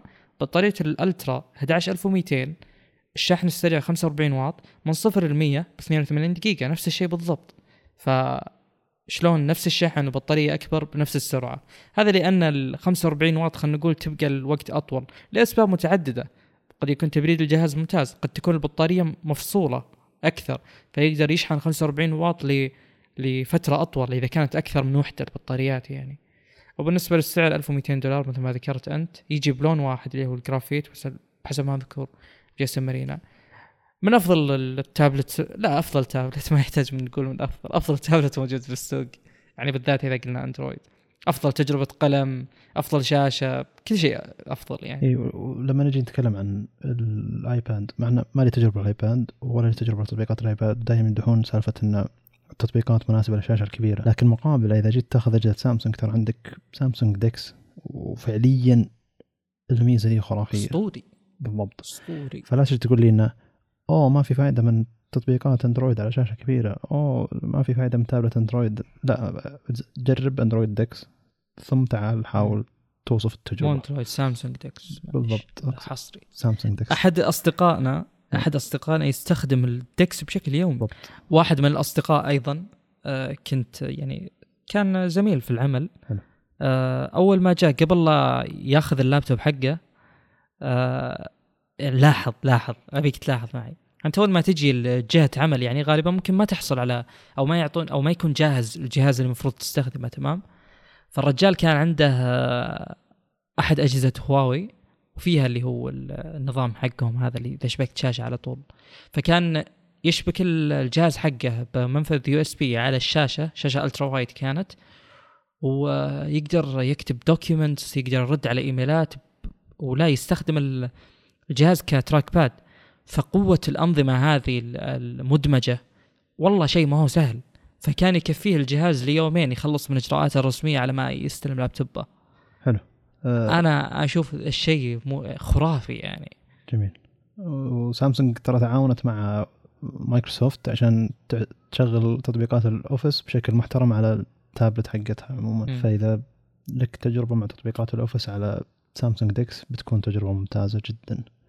آه شيء ثاني بعد إن أندرويد 12 ال اللي هو لارج يعني إن آه، النظام بيكون أفضل في تعدد المهام أفضل في من ناحية النوافذ والأشياء هذه. تقريبا سامسونج ديكس مخصص لهذا لكن ما في فكرة إنه mouse و desktop. فكرة إنه ما تزال التطبيقات زي ما هي لكن الأفضل من ناحية إنه يتعرف إنه تطبيق التطبيق يتعرف إن هذا اندرويد 12 ال فيعطيه شيء مناسب لحجمه أكثر. فممكن يكون توافق التطبيق مع احجام الشاشات الكبيرة يكون أفضل. بس عموما إنه آه، التجربة بتكون ممتازة وتطبيقات اندرويد بتتحسن مع الوقت وتكون كفاءتها أجود. آه، واستعرضوا هم أيضا واحد يسوي يسوي editing على شو اسمه ذا LumaFusion وشيء زي كذا تطبيق موجود على الأندرويد وعلى ال S8 Ultra لأن التطبيق هذاك مشهور حتى على الآيباد من ناحية إنه إذا كنت تبي تسوي editing على السريع يقبل حتى لو تحط 4K وكذا وال render حقه يعتبر وقت ممتاز. التطبيق بما إنه مناسب مع عمليه ARM ومخصص للأندرويد و iOS بتكون تجربته ممتازة وبما أن المعالجات دي جدا قوية يعطي تجربة جدا جيدة آه طيب. نتكلم عن One UI 4.1 مهم. بس يعني عشان عشان ما تتحسف ادري إنك ما تبي تطلع من مؤتمر سامسونج بنرجع له إن شاء الله يعني أيوة. التجار مسلم ما راح أطلع One UI 4.1 ترى لا تقصد يزال الأجهزة مؤتمر يعني. سامسونج. okay okay تمام. لا بتذكر الأجهزة ما One UI 4.1 بيكون من S10 وفوق حتى الأجهزة الغير رائدة بذاك الوقت بتكون أيضا متوفر لها النظام هذا من Note 10 وفوق والأجهزة ال Fold كلها بتحصل التحديث هذا. ال- الشيء الموجود من ناحية تقنية بحتة يعني مو مواصفات دقيقة إنه better virtual RAM management اللي هو آه، سووه شاومي اللي هو extended extended RAM أو زي كذا. إيه آه، إنك تقدر تاخذ جزء من الذاكرة بما إن الذاكرة الحين جدا سريعة تقدر تاخذ 1 جيجا 2 جيجا تحطها على ال RAM. يصير يسوي swap لل 2 جيجا هذه بشكل مباشر. لازم تكون المساحة هذه فاضية من الذاكرة. لكن هذه بتخلي أذكر هذا تكلمنا عنه أول ما نزل ال M1 Mac اللي هو بيخلي ال memory swap كثير يخلي ال terabytes written آه، كثيرة على هذا فممكن يخلي عمر الذاكرة نفسها أقل. لكن إذا كان إذا كنت فعليا تحتاج RAM تخلي تقدر تخلي جزء من الذاكرة فعليا virtual RAM. هذا موجود على شاومي. سبقتهم سبقت سامسونج من الناحية هذه لكن سامسونج هنا حطت الشيء هذا اللي هو تقدر تسوي تحط virtual RAM من الذاكرة تخليه على فعليا على كأنه يستخدم ك RAM بشكل مباشر. فال RAM يطلع عندك بالنظام تقريبا أو مو بالنظام بيطلع عندك بالاستخدام إنه أو ال RAM اللي عندك موجود ترى 10 جيجا أو زي كذا. آه، إذا حطيت شر... أندرويد شرحوا الشيء هذا وجوجل شرحوا الشيء هذا مع أندرويد الجديد أندرويد 12 اللي هو إذا غيرت خلفية الجهاز بأندرويد you أو شيء زي كذا آه، اسم اسم النظام الجديد. نسيت والله. Material You بالضبط. آه، اللي هو بيغير ألوان النظام على حسب الخلفية اللي أنت حاطها. ف نفس الفكرة. 1 يو اي 4.1 بيحسن التجربة هذه من ناحية إنه إذا حطيت خلفية بياخذ الألوان منها بشكل ممتاز.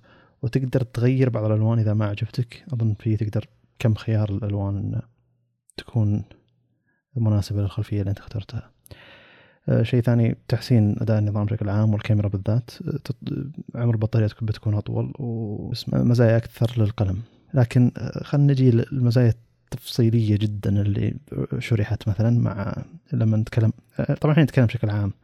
بس المزايا اللي توفرت على الكاميرا مثلا آه، ما يحتاج تحول وضع الفيديو علشان تصور بشكل مباشر فيديو. إذا كنت بالوضع الفوتو علقت على زر الفيديو بيصور فيديو وبيطلع نفس فكرة سناب شات الظاهر. بيطلع قفل موجود فوق الزر. إذا ضغطت إذا حولت عليه بيحول إنه يسجل بشكل مباشر أو بيسجل على طول يعني. آه، الوضع ال pro موجود وأضافوا عليه إنك تقدر تختار المايك وش وضعه بالضبط. تقدر تخليه ستيريو تقدر تخليه آه، على الجهة اللي قدام بس تقدر تخليه على الجهة اللي ورا بس. آه، تقدر تخليه mono إنه يكون مهما كان اتجاه الصوت بياخذ الصوت بشكل مباشر وهذا شيء جدا مفيد. يعني من أكثر الأشياء اللي تزعجني بتصوير كاميرات الجوالات إذا كان الشخص اللي قاعد يتكلم وهو ورا الجوال فلما تسمعه خاصة بسماعة إذن تحس إنه يتكلم ورا راسك بما بدل ما إنه يتكلم قدامك شيء مزعج خاصة اللي يجربون يشوفون محتوى صوتي أو محتوى يعني مرئي آه، تصوير جيد يعني. آه، للكاميرا الخلفية للجوال والشخص اللي قاعد يتكلم هو الشخص اللي قاعد يصور. تحس إنه قاعد وراك فعليا. فهنا بسامسونج الوضع ال pro تقدر تغير وضع هذا تقدر تقول لا تأخذ الصوت إلا من قدام لا تأخذ الصوت إلا من وراء خلي الصوت من أي مكان يجي mono يعني يكون كل الأصوات اللي تجي تجي بالنص. صوت اليمين ما راح يجي على اليمين صوت اليسار ما راح يجي على اليسار. هذا يعطي تجربة بالنسبة لي نوعا ما أهدى خاصة إذا كان طول الوقت الشخص اللي قاعد يصور. آه، قاعد يسولف من وراء الكاميرا. ده بيكون شيء مزعج إنه يسولف ورا راسك على طول. آه، لكن إذا كان مثلا لا والله التصوير فيه آه، يعني تجربة ممتازة إنه يكون التصوير المايكات اللي تأخذ من الجهات اللي تحتاجها وتصير كأنك فعلا داخل بالعالم اللي قاعد تصور فيه. هذه تجربة ثانية. لكن إذا كان الشخص قاعد يعلق على المحتوى من وراء الكاميرا يعتبر مزعج. فهذه نقطة دقيقة جدا أضافوها. تقدر تغير بال white balance بشكل مباشر. الوضع ال pro الطبيعي يعني معروف يعني. للفوتو وللفيديو. آه، الفوتو تقدر حتى تغير ال shutter تحط ال shutter الطويلة هذه إذا تقدر تلعب بالإضاءة الموجودة. آه، آه، المزايا الموجودة من ناحية العدسات الموجودة للكاميرات كلها. هذه بتجي ال S21 Ultra والاس 22 بفئاتها كاملة. ان تيك توك وإنستغرام وسناب شات بتستخدم مزايا الكاميرا بشكل مباشر. فبتكون النتيجة اللي تطلع على التطبيقات هذه آه، أفضل لأنها قاعد تستخدم الكاميرا فعليا ما قاعد تفتح الكاميرا وتصور الشاشة يعني. زي ما زي ما التطبيقات هذه تسوي مع بقية أجهزة أندرويد يعني. آه طيب. الميزة الثانية التوافقية الأكثر مع Windows. فإذا أنت كنت نفترض أنك قاعد تكتب ملاحظة وقفت الملاحظة هذه حطيت جوالك فتحت جوالك فتحت كمبيوترك وكان كمبيوترك موجود عليه تطبيق Your Phone بيطلع لك شيء بالزاوية على اليمين إنه أوه ترى كنت قاعد تكتب الملاحظه هذه إذا كنت تبي تكملها. ما أدري إذا ال Mac مع ال iPhone يسوون الشيء هذا لكن آه، بدت توافقية بين سامسونج وعموما One UI يعني One UI سامسونج One UI ومايكروسوفت مع Your Phone بدأ يصير شيء مبهر. بديت تحس إنك قاعد ب ecosystem مع إن الشيء هذا بين شركتين ما هو شركة واحدة. أظن شيء مبهر. يعني إنك تكتب ملاحظة بجهاز ثم تحط الجهاز ثم تروح على كمبيوترك كمبيوترك يقول لك ترى كنت قاعد تكتب ملاحظة يحط لك إياها على شكل تنبيه. إذا كنت بتكمل الملاحظه هذه تبي تنسخ شيء من الملاحظة هذه زي اللي الشيء اللحظي هذا يصير. فشيء يعتبر جميل. آه، التقويم تحسن. إذا جتك مواعيد تقدر تضيفها بشكل مباشر. آه، بالتقويم ما يحتاج إنك تدخل التقويم وتحط كل الأشياء هذه. زي التقويم بيقدر يقرأ رسائلك الإيميل بيقرأ رسائلك النصية إذا كان في منها أي شيء موعد بيقدر يحطها. أظن هذا Google Calendar سابقهم بالشيء هذا. أه ومن ناحية إنه يعني مو مو بس إذا فتحت رسالة نصية أو شيء زي كذا لا لا يعني إذا طفيت جهازك أو حطيت وضع إذا حطيت جوالك ايا كان جوالك سامسونج One UI 4.1 إذا حطيته وضع السكون حطيته جنبك ثم فتحت كمبيوترك بيقول لك ترى هذه آخر التطبيقات استخدمتها على الجهاز هذا إذا كنت تبي تفتحها هنا. فزي اللي إذا كنت تبي تكمل شغلك لكن ما تبي تروح بين الجوال والكمبيوتر الكمبيوتر بيكون يفتح تطبيقاتك على تطبيق Your Phone بشكل مباشر. إيش أه بعد؟ إيه أه Samsung Pay ما صار Samsung Pay بس توسع شيء أكبر. أه طيب خلينا في شيء دقيق جدا أنت ما تحب الأشياء دقيقة جدا لكن أنا عجبتني الطريقة هذه. تعدد المهام بالتابلت الجديد حقهم وخاصة بالتابلت بما الجوال ما يسمح إلا بتطبيقين. نفترض إنك آه، فاتح تطبيقين يمين يسار وجاك تنبيه التنبيه كذا يطلع بشكل بوب اب آه، لما تعلق على التنبيه هذا وتسحبه يقدر يفتح لك تطبيق ثالث موجود على الشاشة. بدل ما إنك تضغط على التنبيه ويفتح تطبيق ويلغي التطبيقين اللي كنت أنت فاتحها تقدر تسحب التنبيه هذا. آه، إذا حطيت على الجهة اليمين بيخلي الجهة اليمين تطبيق فوق تطبيق تحت. إذا حطيت على الجهة اليسار بيخلي التطبيق فوق تطبيق تحت إذا كنت فاتح إذا كنت فاتح تطبيق واحد بيخليك تختار المكان يمين ويسار. يعني بيخلي بيقسم الشاشه بشكل مباشر إذا سحبت التنبيه. إذا ضغطت التنبيه بيفتح التطبيق كامل على شاشة كاملة. فعندك أظن تعدد مهام أحسن من الموجود في في ال Mac يعني مع تجربتي لل Mac. آه هذا شيء جدا دقيق فحبيت هو ال Mac يعني بيصير لي كلام طويل عنه. أظن نحتاج حلقة خاصة نحط فيها تجربتك أنت لحالك ال Mac يعني. هو بنفس الوقت أيضا عجيب شلون انه أحيانا يعني شيئين ما تتوقع إنهم بيتعارضون أو بيتنافسون تصير بينهم منافسة. يعني وش جاب واجهة سامسونج لل macOS فهمت؟ أنا إي والله ما توقعت إن يوم من الأيام أوه ترى ذولا ممكن تقارنهم ببعض ك user experience يعني صحيح. مستخدم. بما إني مستخدم شيء جيد والله. هذا. يعني دائما UI يعني مثلا يوم تقارن خل Windows 11 إلى الآن يعني أحس يبي له وقت. ويبي له جلسة بس يوم تتكلم على Windows 10 مقابل macOS ترى الاختلاف بينهم ك UI فقط نتكلم على ال UI كبير جدا يعني كبير جدا جدا جدا. طريقة التعامل مع ال Windows واللي هو النوافذ طريقة يعني موضوع ال taskbar والأشياء هذه في اختلاف كبير بينهم. فإحنا يوم نقارن بين خلينا نقول أجهزة ال- الكمبيوتر. ما يجي ببالك إلا macOS و Windows وطبعا Ubuntu يعني في مشاكل واجد حلو بس في مشاكل واجد animations وكذا. فأقصد إنه ما يجي ببالك المنافسين ذولا اللي قد ما يكونوا منافسين مباشرين لكن قد يستبدلون في كثير من الأحيان يعني. يعني مثلا اللي بياخذ آه، يبي لابتوب بس يبي شيء آه، يعني لمجرد التعامل مع مستندات. قد يكون آه، أحد أجهزة سامسونج سواء كاستخدام دكس ولا استخدام تابلت ولا إلى آخره قد يكون خيار جدا قوي يعني. قد يكون يخدم احتياجك أكثر مما يخدمه ال ال- مثلا ال MacBook Air ولا ايا كان.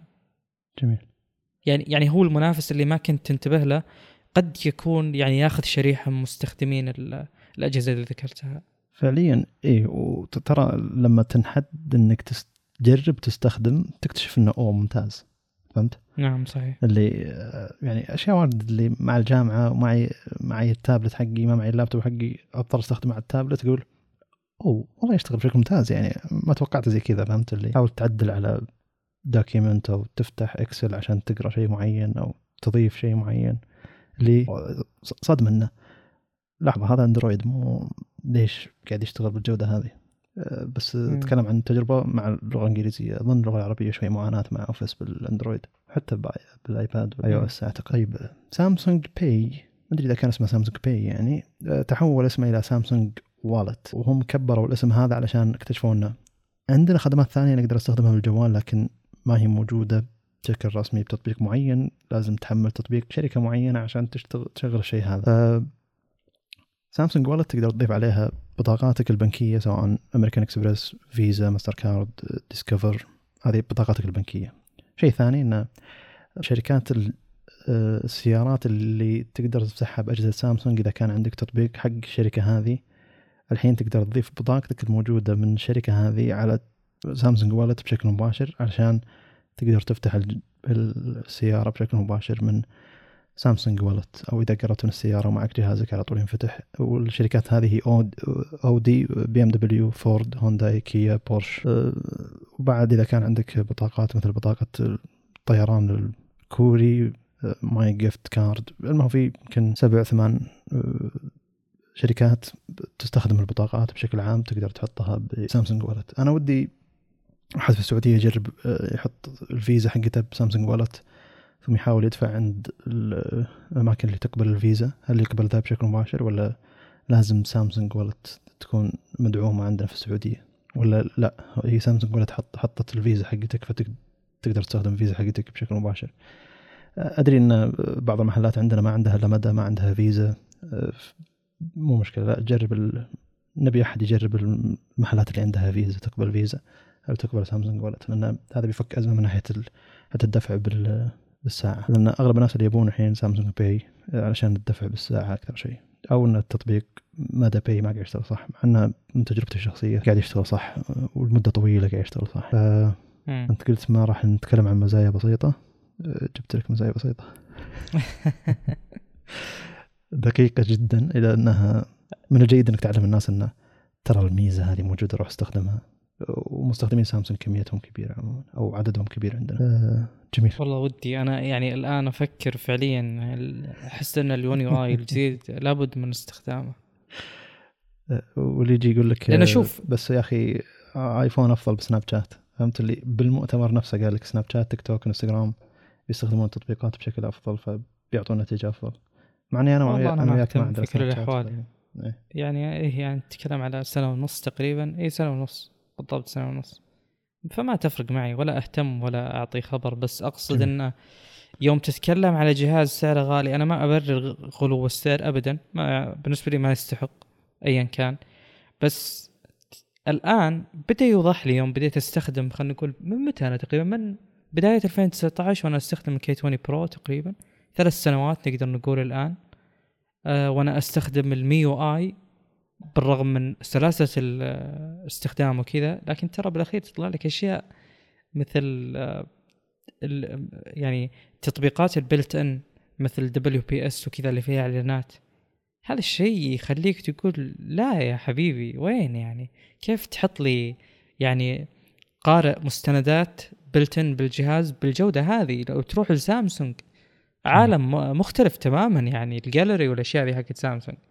ف الآن إحنا بدينا نستوعب بدينا نقتنع أكثر. أتوقع أن ال software له قيمة يعني. له قيمة أتكلم أن آه، المواصفات اللي فيه تفرق. ما تشوف ال hardware وتمشي. الحين الكاميرات ما عاد هي hardware. ما يهمك أرقام ال hardware الآن. ما صارت تعني لنا أي شيء. طبعا يوم يجيني نفس الرقم نفس المواصفات ما راح أتحمس لكن قد يكون بأرض الواقع الأداء أفضل. فاحنا مثلا الآن في حكم أنه تو يعني كلامي ما هو متناقض انه تو قلنا الكاميرات ما تغيرت بأحد الأجهزة. هذا اللي نشوفه إحنا الحين إلا إذا فرض لنا الواقع أمر آخر. أنا ما قلت إنه أوه ما غيروا يعني هذا شيء سيء طبعا. ف يعني قيمة ال software سامسونج أعتقد إنها بدأت تتفرد فيه أكثر. آه كون لو الجهاز يعني صدر بدون سلبيات تذكر بدون يعني سلبيات آه اللي هي عيوب خلينا نقول آه بيكون يعني بيكون ما في منافس. جميل. يعني على 1 يو اي على الحجم الفاخر على التصميم على الشاشة ال- اللي مثل ما قلت أنت لاينوس قال إيش؟ قال إنه أحسن من كل شاشات بيتكم أو شيء زي كذا ف يعني وعلى تجربة القلم الخرافية وعلى كل هذه الأشياء آه، أقصد انه يعني ال software صرنا نخصص له حتى الآن إحنا في البودكاست فقرة مستقلة نتكلم على 1 يو اي فقط جميل يعني يعني في قطاعات كثيرة ال software يباع فيها بشكل مستقل. فأنت ودك لو تقدر تشتري 1 يو آي على الجهاز الأندرويد اللي عندك ايا كان. يلا أنا مستعد أدفع كم؟ 500 ريال على 1 يو آي؟ حلو. ما عندي مشكلة. فهمت؟ طيب ال- سامسونج سامسونج pay في السعودية يعني انه ما أدري سامسونج السعودية الظاهر ما ودهم بي- بيكون شيء مكلف مقابل كم يدخل لهم شيء زي كذا. لكن ال- ترى ترى يعني مبيع في في فكرتين هي. الفكرة الأولى أن الجهاز نفسه حافظ بطاقتي موجودة عنده. فإذا دخلت أي موقع موجود فيه أي موقع سعودي إلكتروني أو متجر سعودي إلكتروني يدعم سامسونج باي. ما بيكون ما راح يكون علي إني أسجل آه، الكرت مرة ثانية علشان يقبل ثم آه، أنتظر الرسالة اللي تجي. كل الخطوات هذه بيكون زي نظام Apple Pay الموجود في كل المواقع. الحين أظن تطبيق جاهز نشروا احصائيات السنة الماضية ان تقريبا أكثر من 80% من آه، مبيعاتهم عموما أو من الناس اللي قاعد يدفعون. قاعد يدفعون ب Apple Pay. ليش يدفع ب Apple Pay عموما؟ مو عشان كمية مستخدمين آيفون أكثر يعني بس هي عموما أريح يعني. انه لما يجي يقول لك يلا ادفع تضغط على شعار Apple Pay تحط البصمة أو هم والبصمة الحين بصمة الوجه مثلا ويدفع بشكل مباشر يعني Apple Pay لها أمان معين بحيث إنها تعرف الموقع ذا يدعم Apple Pay تروح تدفع لهم من خلاله أه، بشكل مباشر. بينما إذا كنت تبي تستخدم مدى أو حتى باي شيء ثاني STC Pay أو من هذولي إنه لازم تحط بيانات. STC Pay لازم تحط رقم جوالك ثم بيجيك طلب ثم تحط الرقم اللي يجيك على الرسالة النصية ثم يقبل الدفع. ال- ال- المدى بتحط رقم البطاقة ثم آه، بتجيك الرمز حق البطاقة ثم اذا إذا كنت حافظ البطاقة يعتبر شيء جيد إذا ما كنت حافظ رقم البطاقة تضطر تطلع البطاقة من ال- المحفظة. فبيكون مشوار يعني. ف Samsung Pay لو يندعم في السعودية ثم آه، يكون موجود في التطبيقات هذه عموما انه في خيار Samsung Pay أو حتى في المواقع الإلكترونية اللي أو المتاجر الإلكترونية أعتقد إنه بيدخل فلوس. يعني بتكون في نسبة يعني لكن بيكون شيء مريح جدا يعني. وأذكر أنت كان لك تجربة مع تعبئة تلقائية حق Samsung Knox إيوه. آه، مو نوكس نسيت Samsung Pass Samsung Pass اللي مع, أيوة. مع إنها تجربة بسيطة إنها تريحك إنها قاعد تجيب آه، أرقامك السرية للتطبيقات الموجودة وتستخدم البصمة حقتك علشان تدخل بشكل مباشر. آه، شيء جدا بسيط لأنك قاعد تستخدمه بشكل كبير وكمية مرعبة. بشكل أجزم يومي بعشرات المرات يعني. بالضبط. فشلون لو تكون في خدمة زيها؟ أنا اجزم إن سامسونج باس مثلا إذا بدأ يحفظ بطاقات البنك اللي عندك بتستخدمها علشان تعبي بطاقات مدى أو فيزا أو أي شيء من هذا. وبيستخدم الطريقة حقت هذه لأن ما يزال في نقطة أمان جديدة اللي هي أن تنتظر البنك يرسل لك رسالة حقت الكود اللي يأكد فيها الدفع. لأن تعبئة البيانات بتكون آه، بصمتك. فكيف إذا كان موجود سامسونج باي؟ أعتقد أن كثير من الناس تستخدم الشيء هذا. وأتوقع أن مستخدمين سامسونج كثيرين في السعودية علشان الف- الفئة المستهدفة أكبر عموما. يعني في أجهزة متوسطة قاعد تنباع كثير موجودة في السعودية. فأتوقع أنه بيكون شيء جيد. أعتقد إنه بيكون شيء مبهر. أه، وقلت حرصت على التجربة الثانية إن أي واحد معه اي جهاز سامسونج 4.1 عنده Samsung Wallet أتمنى إنه يجرب فكرة إنه يحط الفيزا حقته ويجرب يدفع عند أي محل يقبل الفيزا. يشوف إذا كان بشكل مباشر. وإذا كان Samsung Wallet نفسه إذا عرضت عليك إنك تدفع بالفي بالفيزا يعبي بياناتك بشكل مباشر والفيزا يدفع هو عنك. بيكون شيء ممتاز. الأغلب مواقع العالم مو بس المواقع السعودية. أقصد إذا سامسونج عندها القدرة إنها تسهل تجربتك عموما. و Samsung Pass ترى موجود قبل لا جوجل تكتشف إنه أوه نقدر نحفظ ال password حق الناس ونعطيهم إياها إذا كانوا يحتاجون. ان شاء الله تكون سامسونج هي السباقة في ناحية إنه فعليا Samsung Wallet تشتغل بشكل ممتاز. غير اللي عنده سيارة جديدة من هوندا أو كيا فورد أودي BMW بورش اللي تفتح بالبطاقات أو تفتح إذا قربت شفروليه يمكن ولا؟ هذه الشركات اللي أعلنوا عنها عموما. يمكن Camaro ولا شيء. لا هي ال Kona دامها منتشرة عندنا هونداي. أه، ليش لا؟ اللي روح جرب حط حط بيانات لا أنا قاعد أدور أسباب تخليني أفكر أقتني جهاز سامسونج فهمت؟ لا عاد يعني جنرال موتورز شوي. لا تقول متخلفين. لا أنت يلا ما متخلف ما مشكلة. اكتشفت إني قاعد أتكلم عن شركة تحبها أنت. لا لا لا ابدا ما قلت شيء. يعني لا ما تشوف اسمائهم شركات تقنية كثيرة. نعم نعم. آه. بس شوف ترى ال EVs المو... الأخيرة جميل. تكلم على ال Silverado E تكلم على Lyriq من كاديلاك شوف أنظمة التشغيل حق الشاشات كلها اندرويد بالكامل مع خدمات جوجل. والله شيء أسطوري. ال Lyriq ممتاز. داخليه وش ذا؟ شيء مو طبيعي. انه يعطيك نظام أندرويد كامل. وعندك الخيار إنك نعم. تستخدم Android Auto إن. هذا شيء ممتاز. إنه مو بس Android Auto. إن Android Auto يعتبر محدود. نعم نعم. م. تفتح Google Maps بدون ما تشبك جوالك. جميل. إيش رأيك يعني؟ وين؟ ما أحتاج Android Auto ما أحتاج أشبك شيء ولا أربط شيء. خلاص خلك البيانات كلها بالجهاز بالسيارة يعني شاشة السيارة. طيب باقي إنتل و أسلم. هنا ما في مشاعر يعني هنا أرقام. والأرقام ما أدري أحس انها قاعد تجيب لي مشاعر بما إنه يعني في عنصر إبهار. طبعا هذه تجارب ال YouTubers ما هي ما هي أرقام الشركة. فهنا الأرقام ممكن تكون أكثر مصداقية. إلا أن اللابتوب اللي معطينه ال YouTuber هو أفضل لابتوب تبريد يمكن موجود بالسوق. و liquid metal وما أدري وش شيء بين ال liquid metal وال اسمه ذا؟ المعجون حق التبريد يعني مادة جديدة أساس تبرد أفضل. فأنا أتكلم عن الأداء من دون نتكلم عن الحراره لأن إذا جاء طاري الحرارة شوي انتل مو بمرة. لأن الأداء مقابل الحرارة يعتبر شيء. آه طيب. أول شيء التجربة بين ال 12900 HK مع ال 3080 Ti على لابتوب الظاهر من Alienware ولا نسيت وش اسم اللابتوب. من MSI ال GE 76 آه والنسخة السابقة منه اللي هو 11980 HK على 3080 و 3080 Ti.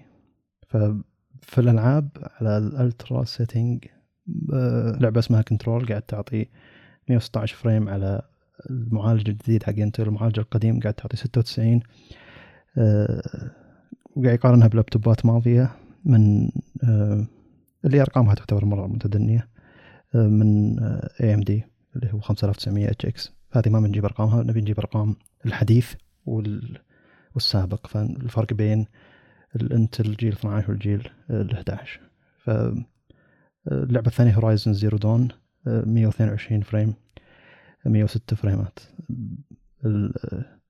Cyberpunk 2777 99 86 frame. Battlefield 2042 121 103 هذا في ال gaming دائما في ال gaming اداء انتل نوعا ما تبدى يعني. لها لها سر في الشيء هذا. أظن مدري أداء ال cores العالي شيء زي كذا.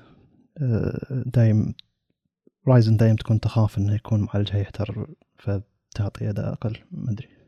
أنا الأرقام حقت رايزن هنا مع انه 5900 HX يعني من أفضل المعالجات لأن الأرقام تفشل حتى ما تذكر يعني.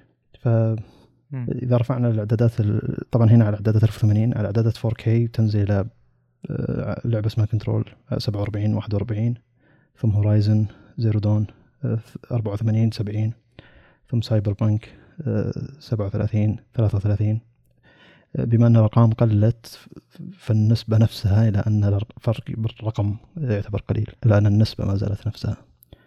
فهنا الفرق بالألعاب والفرق بالألعاب ما هو جدا كبير. الألعاب في العادة يعني شغلها على كرت الشاشة وأهم شيء إنه ما يصير يعني ما يصير المعالج هو نقطة التأثير السلبي على الكرت. لازم المعالج يعطي الكرت راحته علشان يسوي اللي يحتاج. آه، لا التجربة الثانية اللي هي تجربة حقين ال content creator أو أي صانعي المحتوى عموما. Adobe Premiere أو Premiere Pro render time و Blender و PugetBench نسيت أظن له اسم شيء زي كذا. جاب المعالج الجديد والقديم ومعه ال M1 Max بما إن ال M1 Max اللي هو أعلى أصدار. بما أن ال M1 بما أن ال M1 Max يعني ما هي متوفر فيه الألعاب فما جابها في تجربة الألعاب. آه، ف Blender اللي هو هنا أظن الأقل هو الأفضل. ف Blender جاب 3.36 ثانية. والمعالج القديم آه، جاب 4.13 ثانية. و M1 Max جاب 5.96 ثانية. آه، Blender لهم أكثر من تجربة أصلا. Adobe Premiere في ال render time. المعالج الجديد جاب 14 دقيقة فاصلة 12 آه، ثانية. المعالج القديم حق إنتل جاب 17 دقيقة فاصلة وثانيتين. ال M1 Max جاب 18 دقيقة فاصلة 16 ثانية. وتجربة التجربة الأخيرة أنا ما أعرف اسم التطبيق لكن الام 1 كان آه، أفضل منهم. تقريبا نسبة 20% لكن ما أعرف شو التطبيق هذا. لكن في الغالب أنه آه، يعني هنا نعترف أن الأداء والبنش ماركس عموما آه، المنافسة قوية والمعالجات الجديدة أفضل تقريبا ب 30% 20% من المعالج الماضي وهذا شيء نادر نلقاه في قفزة بين معالجين. العادة 10% أو أقل. مو هنا الهدف. الهدف أنه على أعلى أداء هذا كم قاعد يعطي أداء بطارية أفضل. ف من تجربة واحد من اللي عند Linus أن لما جبنا لابتوبين لابتوب من الجيل 11 إنتل من الجيل 11 نفس اللابتوب بالضبط يعني ما تغير فيه شيء كثير. ولابتوب من الجيل 12 وجربنا عليهم تجربة البطارية. التجربة الأولى أن الوضع idle أن الوضع طبيعي. تقريبا أعطى فرق 10% صالح المعالج الجديد. لكن لما ضغطوا الجهاز لمدة مدة طويلة تقريبا 6 إلى 8 10 ساعات أن الفرق 45% أداء أفضل للمعالج الجديد. فتقريبا المعالج القديم وقف تقريبا على آه، ست ساعات وطفى مثلا والجهاز الثاني على عشر ساعات ونص ثم طفى على الأداء العالي.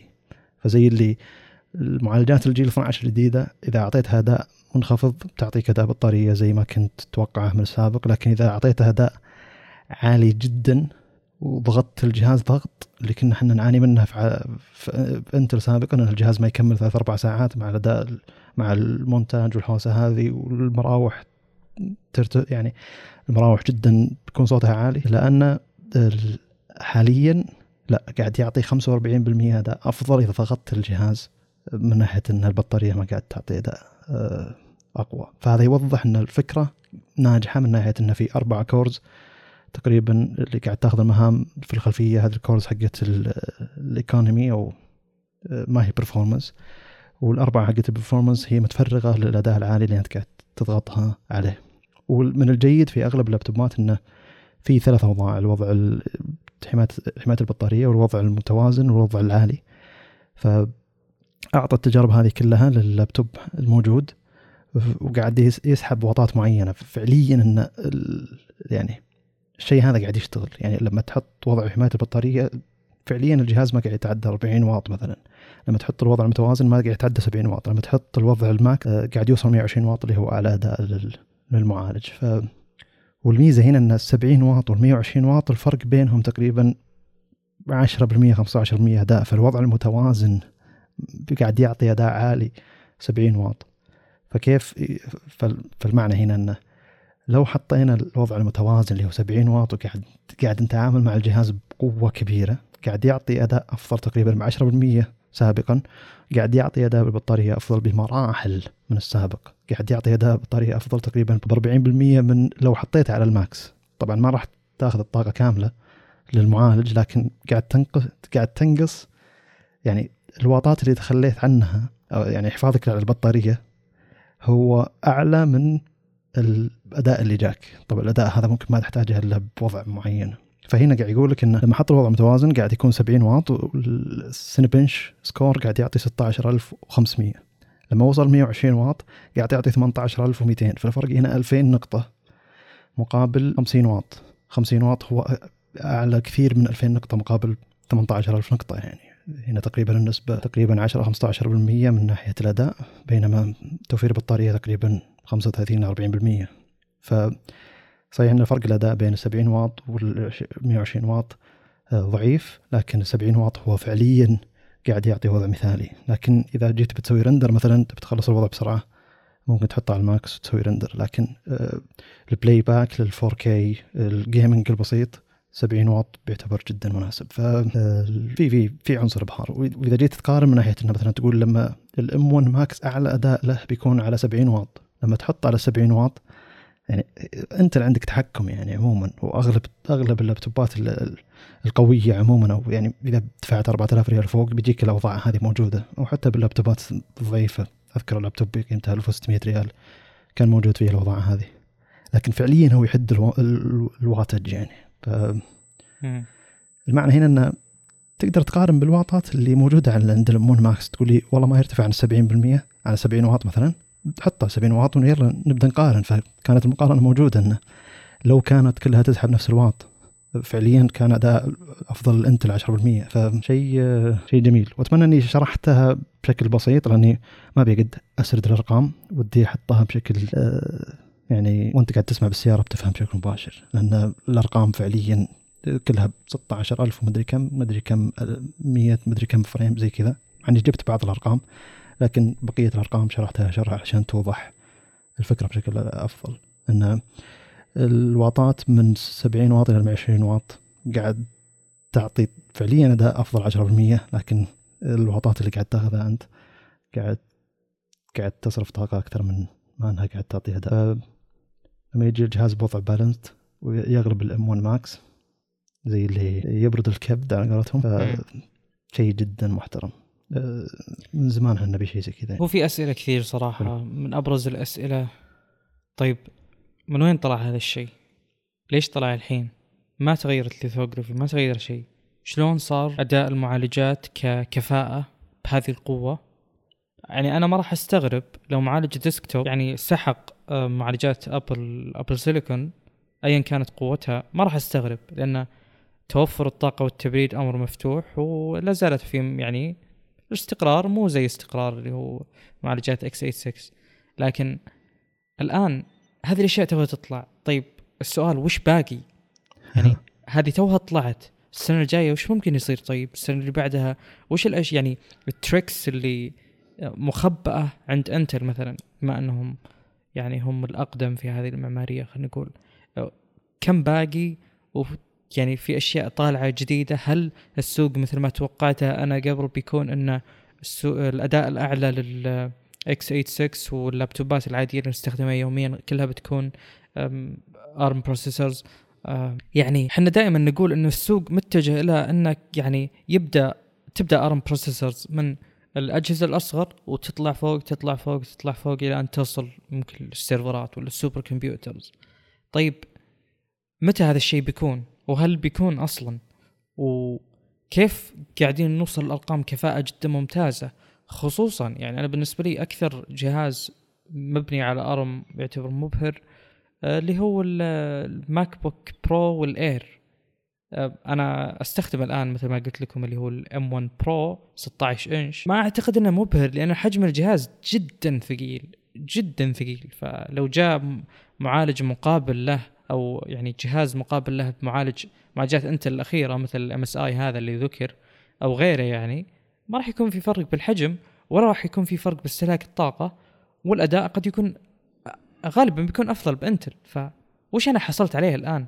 يعني يوم نتكلم عن ال M1 Pro أو معليش يوم نتكلم عن ال MacBook Pro في ال M1 العادي لا اللي بتحصل عليه شيء جدا ممتاز إن الجهاز نحيف إنه خفيف ان عمر البطاريه يعتبر مبهر بالنسبة لأحجام الجهاز أو أحجام الأجهزة ذيك. أنا ما أشوف ان حجم البطارية أو آه، يعني البطارية تقعد مثلا 16 أو 14 إلى 16 ساعة تقريبا في ال- اللي هو ال 16 إنش. حلو. أنا ما أشوف إنه شيء جدا مبهر لأن هذه الأرقام موجودة من أول يعني. مو زي الأثر اللي سوته ابل بالام 1 العادي. ف... فما توقعت للأمانة إنه يرجع هذا السؤال خصوصا مع من يوم طلع مؤتمر أبل في الام 1 قلنا خلاص يعني انتهت المنافسة. يبدو أن أنتل باقي عندها أشياء كثيرة يعني. اي ليش أنا أقول أنتل باقي عندها أشياء كثيرة؟ لأن إلى الآن ما دخل ما دخلت سوق آه، أرم يعني. إلى الآن ما دخلت أصلا. يعني هو في مرحلة انه بيكون كل شيء x 86 اللي هي المرحلة اللي إحنا فيها بعدين مرحلة دخول أرم للأج... للمعالجات الصغيرة جدا بعدين مرحلة إنه تكون أرم هي الأفضل بعدين مرحلة خروج x 86 من أغلب الأسواق وقد يكون كل الأسواق. بس هل إحنا إلى الان. سم. ال x 86 هي هي معمارية Intel. هل Intel بتتخلى عن نعم. المعمارية هذه بشكل كذا مباشر؟ بينما في. سنتين بس قدرت تجيب أداء بنفس ال- الواط اللي قاعد تجيبه Apple مثلا؟ باستقرار بلا أدنى شك أفضل. آه، إيه، أسئلة كثيرة هنا. المشكلة طبعا بس بالحرارة والتبريد والاشياء هذه. يعني ما ما أعتقد إنها مشكلة والله. يعني كله مروحة أعلى صوت صوت مروحة أعلى يعني.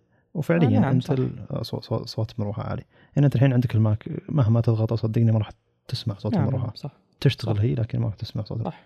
ف... يعني أنا ما عندي ما عندي خلاف بهذا. الشيء بس يوم آخذ جهاز بأداء عالي جدا هل هذا الشيء اللي بيشيل همه طيب الوزن.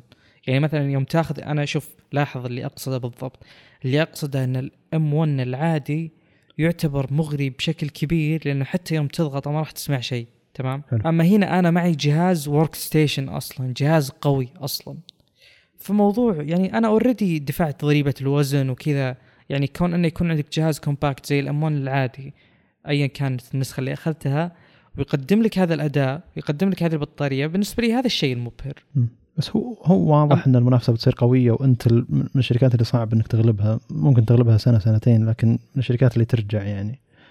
آه، يعني عمالقة السوق والمعمارية والمعالجات عموما مستحيل تسيطر مدة ثمان عشر سنوات على السوق ثم تقول لك والله ما عندي شيء جديد لما تجي شركة تغلبها فعليا خلال سنتين. ف يعني الحين يعني Dave2D هذا ال YouTuber قاعد يقول إنه أنا توني مجمع جهاز عليه ال 30 80 30 80 وعليه المعالج Intel حق ال desktop اللي هو الجيل 11 11 11900 K. قاعد يقول إنه تقريبا اللابتوب اللي اعطوني إياه على 12900 HK اللي هو هذا MSI قاعد يقول الأداء أفضل من الكمبيوتر تقريبا ب 5 إلى 10% فيقول يعني هل أروح آخذ ذاك اللابتوب بدل ما أجمع هذا الكمبيوتر وأشبك اللابتوب على شاشة بشكل مباشر؟ قاعد يعطي اداء اعلى من ال desktop مواصفات السنة الماضية. بينما هو طبعا يقدر يغير إلى المعالج الفئه 12 حق ال desktop. بيعطي اداء أعلى. لكن آه، هي المنافسة تخليك يعني تستمتع تستانس تتوقع وش وش Apple ممكن تسوي علشان تغلب هذا الأداء. هل Apple تعطي واط عالي إذا اعطت واط عالي بتكون في حرارة بالمعالج.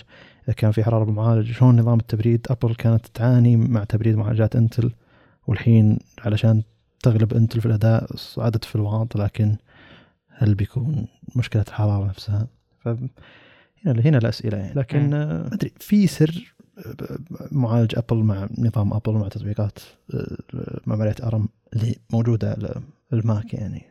هو في سرعة معينة صاير صايره للشيء هذا. هل هو علشان النظام ابل المعالج ابل والأدوات اللي أعطتها المطورين ابل نفسها؟ أنت تقصد ولا عشان؟ أرم يعني. هي يعني مثلا أنا أكثر شيء متفاجئ نفسه. السرعة. فوتوشوب ليش بطيء يا أخي؟ بطيء؟ اللانش حق أي ابلكيشن إيه. شوف أنا الآن قدامي حسب. اللابتوب.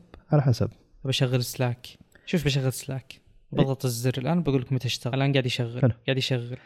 الآن اشتغل. ولا وعلق. ها شوف. ها رجع اشتغل. على حسب. ليش؟ هذا الشيء مستحيل يصير بأي لابتوب ويندوز عندي. لحظة مدعوم على لا مالي M1 دخل. أنا مالي. دخل. أتكلم على لا لا لا, لا، لا, لا، أنا أتكلم يوم. تجربة استخدام. طب بشغل اب ستور بشغل اب ستور بسم الله آه، واحد اثنين، انترنت مشكلة ثلاثة. انترنت اصبر اصبر تو ما اشتغل لودينج الآن اشتغل. مشكلة انترنت ابل هذا اب ستور مشكلة انترنت دايم. طيب وش تبي أشغل؟ عطني أي شيء ثاني شوي انتنسف في ابلكيشن اسمه لينس حق مونيتورنج كوبرنيتيز لا لا أنت ابى أشغل الحين؟ مثلا حمل حمل آه، بما أن ادوبي صارت الحين. شغلته أغلب تطبيقاتها تدعم. يشتغل يشتغل الآن. معليش وين؟ هذا الشيء ما يصير بويندوز أبد. اي بس انت صح إنه تافه. خليك أنا أتفق إنه تافه. طبيعة التطبيقات اللي أنت قاعد تفتحها هي ما قاعد تدعم ام 1 الجديد؟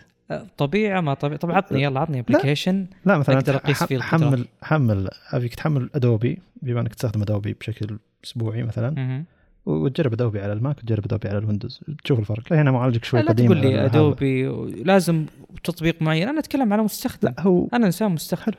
مستخدم عمل. اي بس هو كله على النقلة اللي بتصير من التطبيقات نفسها. يعني فوتوشوب تقريبا 200% صار أفضل بالأداء لما حولوا إلى ام 1 وهذا من تجارب فعلية. 300% إي تقريبا ضعفين قاعد يعني. أخبي الماوس ورا ال لا أقصد طبيعي إنه يكون آه، قاعد يشغل محاكي ثم يشغل نفس التطبيق على إنه يشغل التطبيق بشكل مباشر. طبيعي بيكون في تأخير.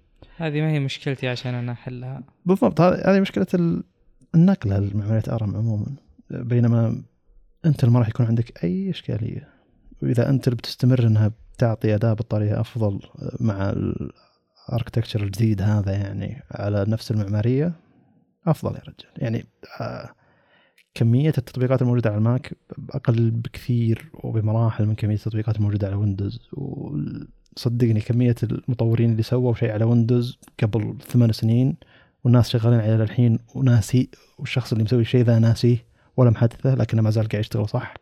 كمية كبيرة من التطبيقات أقصد. فزي هذه التطبيقات اللي إذا نقلهم عمليه جديدة وش بيصير التطبيقات هذه؟ فزي اللي يعني أذكر من أيام استخدامي الويندوز إنه تضطر تحمل تطبيق واحد مطور عام 2007 ولا عام 2010 ولا يعني موجودة تطبيقات زي كذا. فانها تشتغل بدون أي مشاكل شيء ممتاز. لكن لما تن- تنتقل إلى معمارية جديدة هل بس التطبيقات الحديثة أو الشركات الكبيرة بتنتقل معك لكن بقية التطبيقات بتكون فيها مشاكل؟ يعني أنا آه، أعاني بعض بعض التطبيقات اللي تطلبها الجامعة. يعني حتى أذكر باحد المشاريع ال- الفصل الماضي إن اضطريت أقول شباب أنتم سووا الشيء هذا أنا كمبيوتري مو راضي يضيف الإضافة ذي مثلا على اكليبس. آه، هي إضافة علشان تسوي graphic user interface لشيء معين. ف يقولون جماعة دبروا أنفسكم كمبيوتر ما قاعد يقبل الشيء هذا ولا شوفوا لي كمبيوتر ويندوز يعني تقاسمنا بالشغل بشكل مختلف يعني. بس المقصد إنه. آه، حدني الكمبيوتر على شيء سخيف. بينما لو معي جهاز ويندوز قيمته 1500 ريال ما ما عنده أي مشاكل يشغل أي شيء زي كذا إضافات ولا. يعني الحين مثلا Final Cut اللي هو التطبيق حق Apple نفسه. الإضافات حقت ال Final Cut واظن منتجي منتجي المحتوى وصانعي المحتوى عموما يستخدمون إضافات بكمية كبيرة على Final Cut بما إنه Final Cut يعني آه ال- الأساسيات فيه مو مره تلقى إضافة عشان تحسين تحسين الألوان إضافة عشان تشيل ال noise إضافة عشان transitions بين ال- الفيديوهات. شيء زي كذا لأن التطبيق نوعا ما يعني يحتاج اضافات فتلقى أوه التطبيق والله يشتغل بأسرع شيء ممكن والإضافة هذه تلقاها قديمة جدا. يجي يجي هذا الشخص اللي قاعد يصنع محتوى من سنين يعني.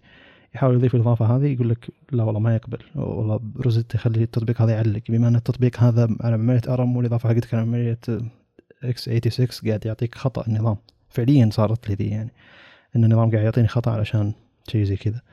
وبحثت بحثت كثير عن حل المشاكل هذه إن أغلبهم يقولون آه، آه، طبعا هم مستخدمين Mac فيكون موجود عنده Mac معالج Intel. فرجع Mac رجع ال Mac حقه اللي بمعالج Intel عشان يسوي الخطوة ذي ثم يرجع ال Mac ال M 1 حقه علشان يكمل الخطوات الباقية. فالمقصد إنه آه، التحول ما راح يكون بالسلاسه هذه يعني. فالامر مزعج يعني من الناحيتين. آه، التحول إحنا كلنا معاه ومع عمليه ARM هي الأحدث وقد تكون هي الثوره القادمة للتقنية كلها حتى حتى, حتى الأجهزة الكبيرة.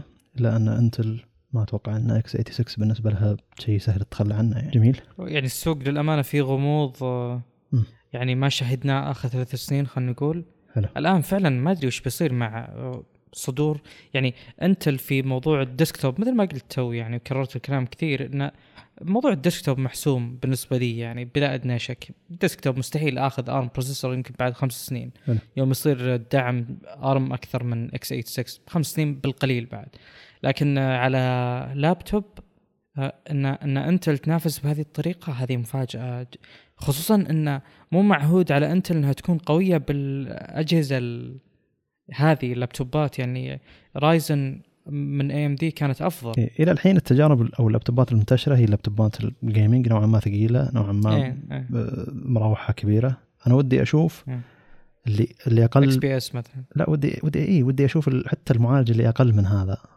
بما أن هذا المعالج. قاعد يعطي على 70 واط أداء معين هل ال 70 واط على المعالج أقل منه قاعد يعطي نفس الأداء مثلا بما أن مثلا خلينا نشوف الاي 5 من ال ال 12 جن يعني آه، في شيء منه محدود على أقل من 120 واط نفترض 100 أو 90 أو 80 واط هل بيعطي أداء 80 واط على المعالج الكبير إذا كان هذاك محدود على 80 واط إذا كان هذا الشيء ف شيء إحنا شفنا إنه مبهر حتى على 70 واط شلون لما يجي المعالج اللي أقل منه المفروض يستهلك طاقة أقل منه عموما يعني أو يأخذ على 70 واط إذا كان قاعد يعطي نفس الأداء بيكون شيء مبهر جدا على جهاز ultrabook ultrabook أو thin and light يعني أجهزة نحيفة وخفيفة. والله في في غموض مثل ما قلت لك. هو أقول لك هي الشيء اللي فيه. ممكن تترقبها الحين.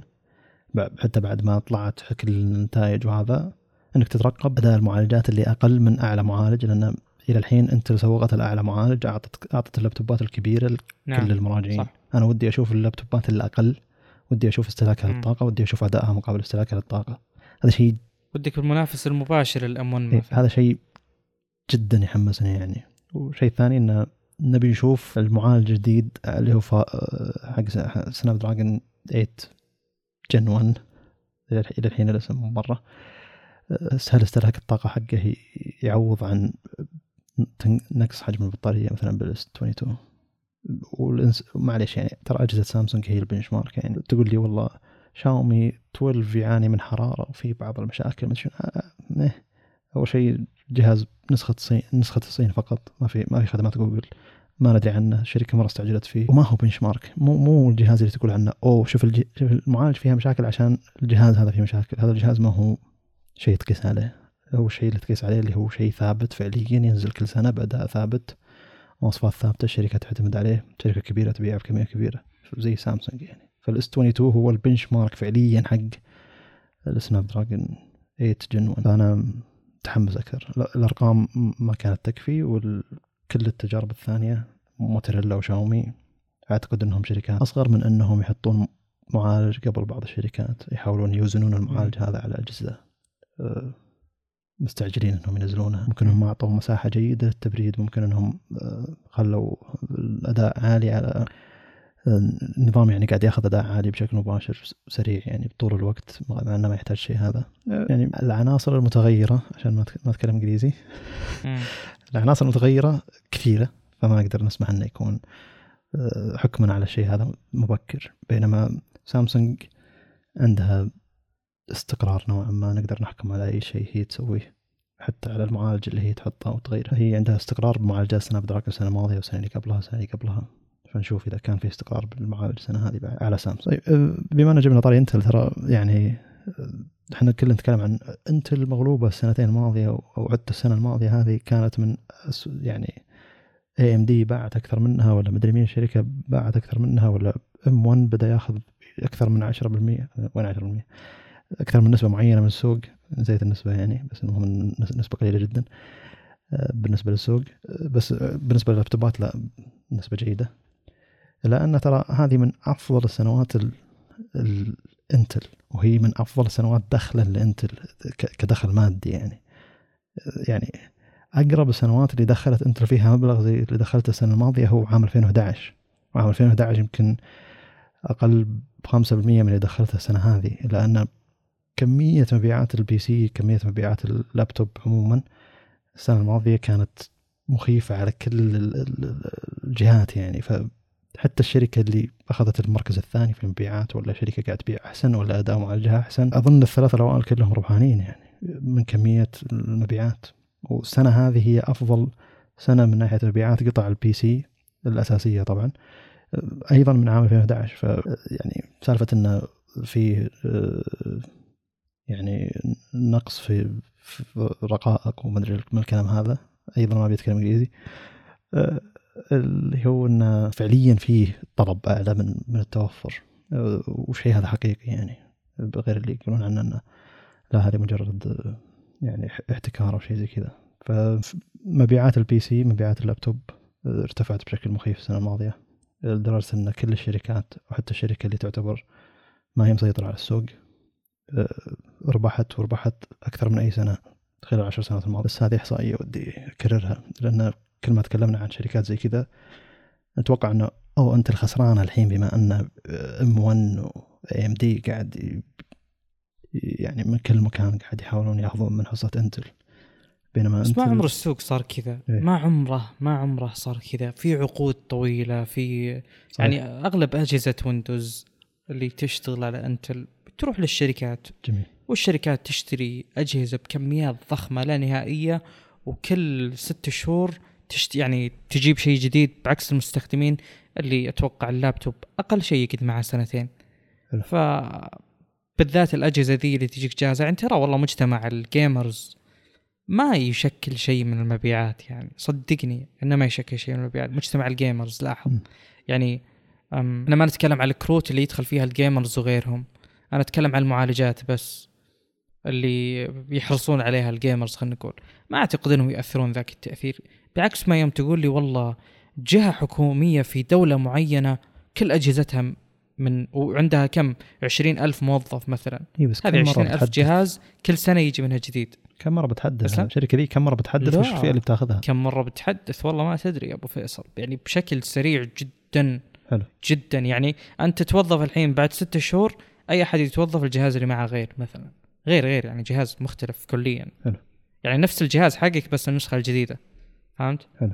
والتوظيف سريع وكثير ومعدل الموظف وجلوسه سنة واحدة فلو الشركة عندها 10000 موظف مثلا فكل سنة بيطلعون أقل شيء 6000 7000 ويطلع- ويجون ناس مكانهم وكل ذولا بيأخذون أجهزة جديدة مثلا هل المستخدمين كذا؟ يعني أنا يتغير جهاز العمل حقي أكثر ما يتغير جهازي الشخصي حلو. هذا اللي بوصله يعني جميل فهمت ولا؟ اي بس أعتقد مم- ممكن شركات ممكن بس ترى الحكومات نوعا ما أبطأ يعني أيا كان أه، تذكر إنه بس يعني يوم وقفوا الدعم عن ويندوز 7 أظن الح- الحكومة الصينية قالت أه، بنحول ال- النظام ثاني بعدين قالت ما مايكروسوفت. أي، أذكر إني قريت خبر زي كذا. بعدين قالوا لا خلاص بن- بنرسل تحديثات امنيه للويندوز 7 أه، بس أهم شيء الحكومة الصينية لا تتخلى عن ويندوز أه، مع إني كنت أتوقع إن الحكومة الصينية ما تستخدم أصلا ويندوز يعني. إيه صح غريب أنا أول ما سمعت استغربت. جميل. الخبر ذا مرة مرة قديم. ما أدري عن كمية ما أدري عن صحته ممكن أراجع صحته بعدين. بس أذكر إني قريت شيء زي عموما هذا يوضح إن الحكومات يعني قاعدة على ويندوز 7 والناس الحين ويندوز ويندوز 10 وقتها كم وقفوا؟ ويندوز 7 بعد أربع سنين من توفر ويندوز 10 أو أكثر. أه ما أدري. طيب عموما أه ما شاء الله اليوم طولنا رغم إن المواضيع موضوعين ثلاثة. أه، أسلوب الحوار هذا يعتبر أجمل من نوعا ما سرد الأخبار الموجوده خلال الأسبوع والاسبوعين الماضية. ممكن تجاوزنا أخبار خلال الاسبوعين الماضية لكن ممكن تنذكر بالحلقة الجاية لأن آه، ترتيب الأهميات يعني. شكرا لكم. عموما الاستماع. عندك اي إضافة؟ لا. آه، ننهي هنا. شكرا لكم الاستماع والسلام عليكم.